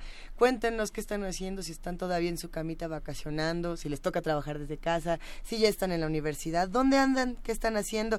Nos escribieron muchos radioescuchas, les mandamos grandes abrazos para recomendarnos series de televisión. Hace un rato decíamos que, que, que- que veíamos. Realmente no sabemos si, si llamarlas series de televisión eh, actualmente o series de plataformas digitales, series de Netflix, casi todas las que nos recomendaron están en ese otro lado. Por ahí eh, sí, muchos dijeron Fargo, también estaban diciendo Dark. ¿Qué otra serie? Sí, creo que fue Miguel, Miguel Ángel ¿Quién fue? ¿Quién dijo lo de que en Canal 22 hay muy buenas series? Están Creo que fue Miguel Ángel Gemirán. hay buenas hay buenas recomendaciones, buenas recomendaciones, Sí. así que échense un clavado a nuestra cuenta de Twitter donde las encontrarán y donde también podrán conocerse un poco más entre todos, así como nosotros los estamos conociendo. Le estábamos echando un ojo a la Gaceta UNAM. Juana Porque Inés. hoy es lunes de Gaceta, eh, em, sigue eh, la Gaceta UNAM como toda la universidad eh, como parte de este de esta conmemoración M68 de los 50 años del movimiento del 68, pues eh, sigue sigue recordando, recuperando imágenes, testimonios y momentos de, de este de estos eh, movimientos estudiantiles y lo que provocaron en términos políticos y sociales en nuestro país y en otras partes del mundo. Eh, justamente la portada de hoy recuerda la frase libros sí, bayonetas no, y que bueno, pues es, es lamentable, pero de alguna forma sigue vigente. La frase al mismo tiempo, en, ya en la parte más eh, científica y de reporte de lo que se está haciendo en nuestra universidad, instala la UNAM un comité científico, dice la, la portada, la portada digamos ya más en forma, para rescatar las playas, el, el asunto de la ciencia aplicada al sargazo. Se ha hablado mucho, hablamos de ello la semana pasada, de la posibilidad de convertirlo en composta, de convertirlo en, fertilizante para distintos cultivos, pero bueno, pues eso implica un, un trabajo y una, pues un tratamiento de esta alga que sí efectivamente puede ser muy útil, pero tiene que saberse eh, tratar y tiene que saberse manejar, no nada más como un desecho, no nada más como un problema en las playas, un problema que afea a las playas, sino como pues parte del, del medio ambiente y de ese ecosistema también. Y esto es de interés eh, para toda la comunidad, me parece a mí, todos aquellos que están en clases, que regresaron, que re- vienen llegando, que ya están de salida. Ahí eh, comienza la feria itinerante de útiles escolares y cómputo eh, al- a cargo de la de UAE, que ya no sé qué sea la de UAE, la Dirección General de Orientación y Atención Educativa. Fíjate. nada. Eso, ea. Entonces, bueno, ya están, eh, va a abarcar el campus de Ciudad Universitaria, las preparatorias, los CSH y las facultades de estudios superiores, las FES. Así es que estén pendientes a ver en qué momento llega cerca de su plantel la feria itinerante de útiles escolares y cómputo, donde francamente se pueden encontrar muy buenos descuentos, muy buenos planes de pago y bueno, pues eh, para hacerse de pronto de instrumentos indispensables ya en este momento para el trabajo. Excelente. ¿Dónde podemos repetir? Repetimos toda la información, la pueden consultar en www.gaceta.unam.mx en la aplicación que pueden encontrar en su teléfono inteligente de Gaceta UNAM y también la pueden encontrar aquí en Radio UNAM, en Adolfo Sí. Prieto 133, Colonia del Valle. Y está en la página principal de la UNAM, unam.mx. Ahí está, este, darle clic y están todos los lugares donde va a estar el calendario durante todo el mes de agosto, esta feria itinerante, en las FES, en Escuela Nacional Preparatoria, Ciudad Universitaria. Bueno, pues excelente invitación para todos los que nos escuchan. Vamos a escuchar un poco de música y mientras escuchamos les vamos a ir platicando un poco de esta noticia que algunos de los admiradores de la música nos tiene eh, preocupados. Eh, vamos a escuchar Think de Aretha Franklin y ya regresamos.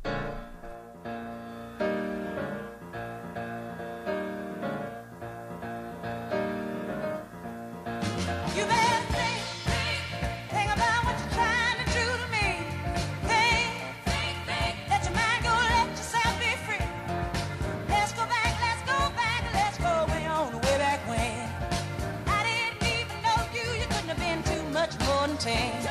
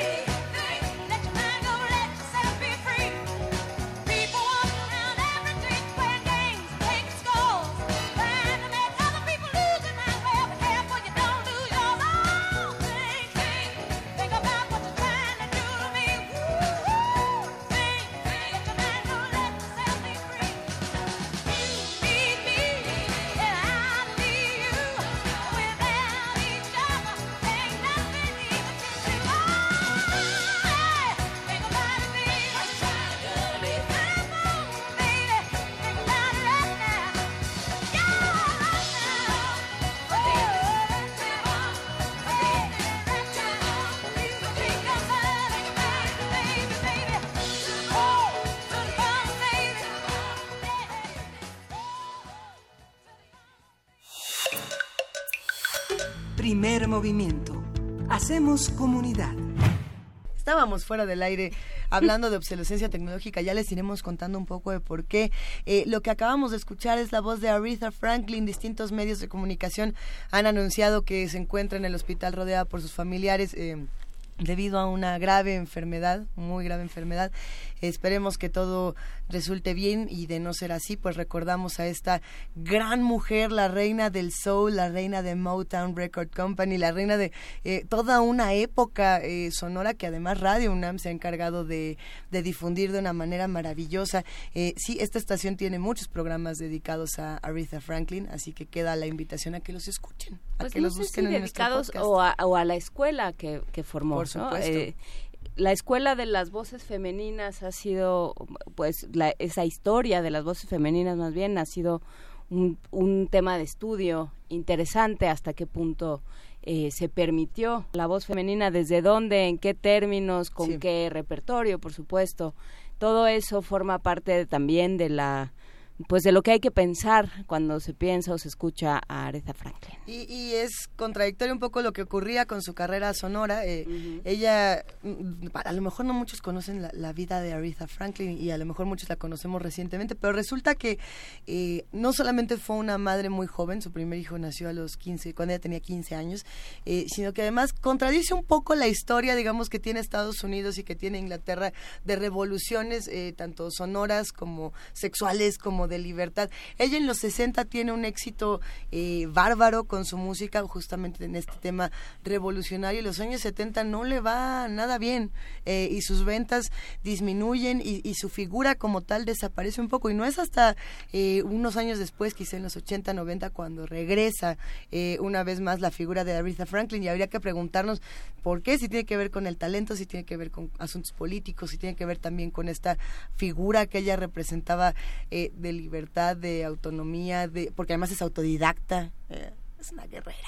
Nos gusta mucho. Híjole, ya no se puede decir esas cosas con el Baster fuera ya no se puede hablar de nadie como una guerra. Como una guerra. No, hombre. Ay, Álvaro viene- Arreola me- nos dejó mal. No, es que a mí me vienen a los tímpanos de la- a el Baster diciendo que quiere que su No, epitafio bueno. diga que aquí ya sé una guerrera. No, eso no se vale. No, bueno, pues eso dijo ella, ¿yo qué quieres que haga? Aretha Franklin no necesita eh, más palabras que las que ella ha construido a lo largo de su inmensa y bellísima carrera.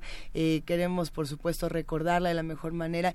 Eh, pase lo que pase, porque a mí me parece que es uno de estos íconos inmortales eh, de la música. Pero tenemos todavía más que platicar en este programa y estábamos hablando de otros asuntos. Sí, hay que mandarle un abrazo enorme a todos nuestros radioescuchas, por supuesto, pero también a Raúl Retana, que nos llamó para felicitar a todo el equipo y para decir que ojalá que su calor humano llegue hasta acá. Este, pues, Ah, pues eh, más o menos va llegando. eh, ahora que salgamos de la cabina, nos va a hacer más falta porque allá afuera sí hace frío. Aquí está hirviendo, pero allá Sí. afuera está congelado. Está, Empieza el frío. Está empezando el frío. Por primera vez no nos quitamos el suéter en toda Sí. esta transmisión. Es sorprendente. Eh, tenemos mensajes. Gracias a los que están haciendo comunidad con nosotros. Gracias por seguirnos, gracias por escucharnos, por criticarnos, por mandarnos abrazos, por todas las cosas que nos dicen. Estamos en arroba P Movimiento, en diagonal Primer Movimiento UNAM. Y como ustedes saben, y les decimos, tenemos teléfono que es el 55 36 43 39. Por ahí eh, el inconforme nos hacía buenas recomendaciones. Eh, las estoy buscando. Merlí, decía él. él. él recomendaba esta serie de Merlí sobre un profesor, es una serie española sobre un profesor de filosofía. Es eh, interesante también. La, eh, los españoles están también entrando, bueno. Ya hablaban de la casa de papel también. Hablaban también de la casa de papel y bueno, muchas otras que pues son para todos los gustos. A mí la verdad, no, bueno, no sé qué opinan. No vamos a quemar las series, no vamos No. a decirles en qué acaban. Pero ¿qué les pareció la casa de papel a los que ya la vieron? Porque desde mi punto de vista empezaba muy bien y acabó así como, mira, eh, así acabó. ¿no? Pero no sé, como cuando se sacan de la manga el final, pero me van a decir que no. Es que eh, los fanáticos quedaron con mucha polémica en esa serie en particular. Interesante. Buena. Sí, yo no la vi. Yo llevo de las recomendaciones de Juan Inés y vi El Guardián Nocturno. Ajá. excelente. Ah, muy bien. Ah, sí, el hombre el- detrás del el- castillo, que es excelente. Basada, basada- en Ray Bradbury. No, no, en Philip K. K. Dick. Dick. Fel- Philip K. Dick, ay, perdón. Sí, sí, sí. Mira, ya nos están Y me poniendo. gusta Blacklist, Blacklist. me gusta. ¿Dónde la podemos encontrar? Está en Netflix. Venga. Que es con James Spade. Ah, exacto. Bueno, más, ya estamos. El protagonista de La Secretaria. Y, bueno, bueno, esa es otra recomendación Sí. para... Bueno, es su doble porque Mm. está, está en el doble de peso. Ya está en el doble de peso. Estamos en Pero arroba gran, gran actor, gran actor, gran actor. Con eso nos vamos a despedir aquí leyendo sus tweets, platicando de series, hablando de lo que ocurre en nuestro país. Y esto que ya estamos escuchando desde hace unos momentos es eh, esta pieza que nos recomienda la producción. ¿Cuál es Miguel Ángel? ¿Qué estamos escuchando? Está bueno, Miguel. Es Ravid Abou Khalil, Business as Usual. Muchísimas gracias a O sea, todos igual los que, que hacen siempre, ya comunidad. regresamos todos. Ya nos salimos de la tele, ya estamos aquí. Estamos gozando cafecito. Todo bien. Despertando, 10 de la mañana, cuánta noticia. Gracias a todos los que hacen posible este programa, al equipo de Radio UNAM, al equipo guerrero de primer movimiento, que ya no podemos decir guerrero, es al equipo eh, épico. Épico. eh, genial de Heroico. primer movimiento. Y a los heroicos también radioescuchas que hacen comunidad con nosotros, que se levantan desde temprano y que nos ayudan a construir este programa. Y muchísimas gracias a Georgina Morelos, que hasta el día de hoy, que es su cumpleaños, cumplió con nosotros su servicio social. Ojalá No, haya aprendido no. algo. Nosotros aprendimos mucho. Muchísimas gracias. Me rehuso. Gina Morelos. No te vayas, Gina. ¿Cómo la, cómo la queremos? no? Bueno, ya Sí. vámonos. Ya nos vamos. Esto fue primer movimiento. El mundo desde la universidad.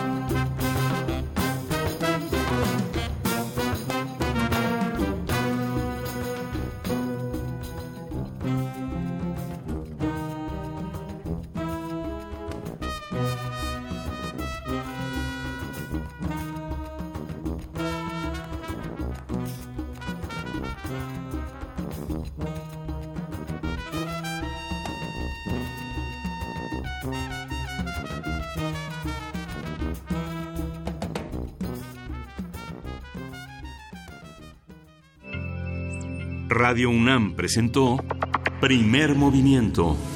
El mundo desde la universidad.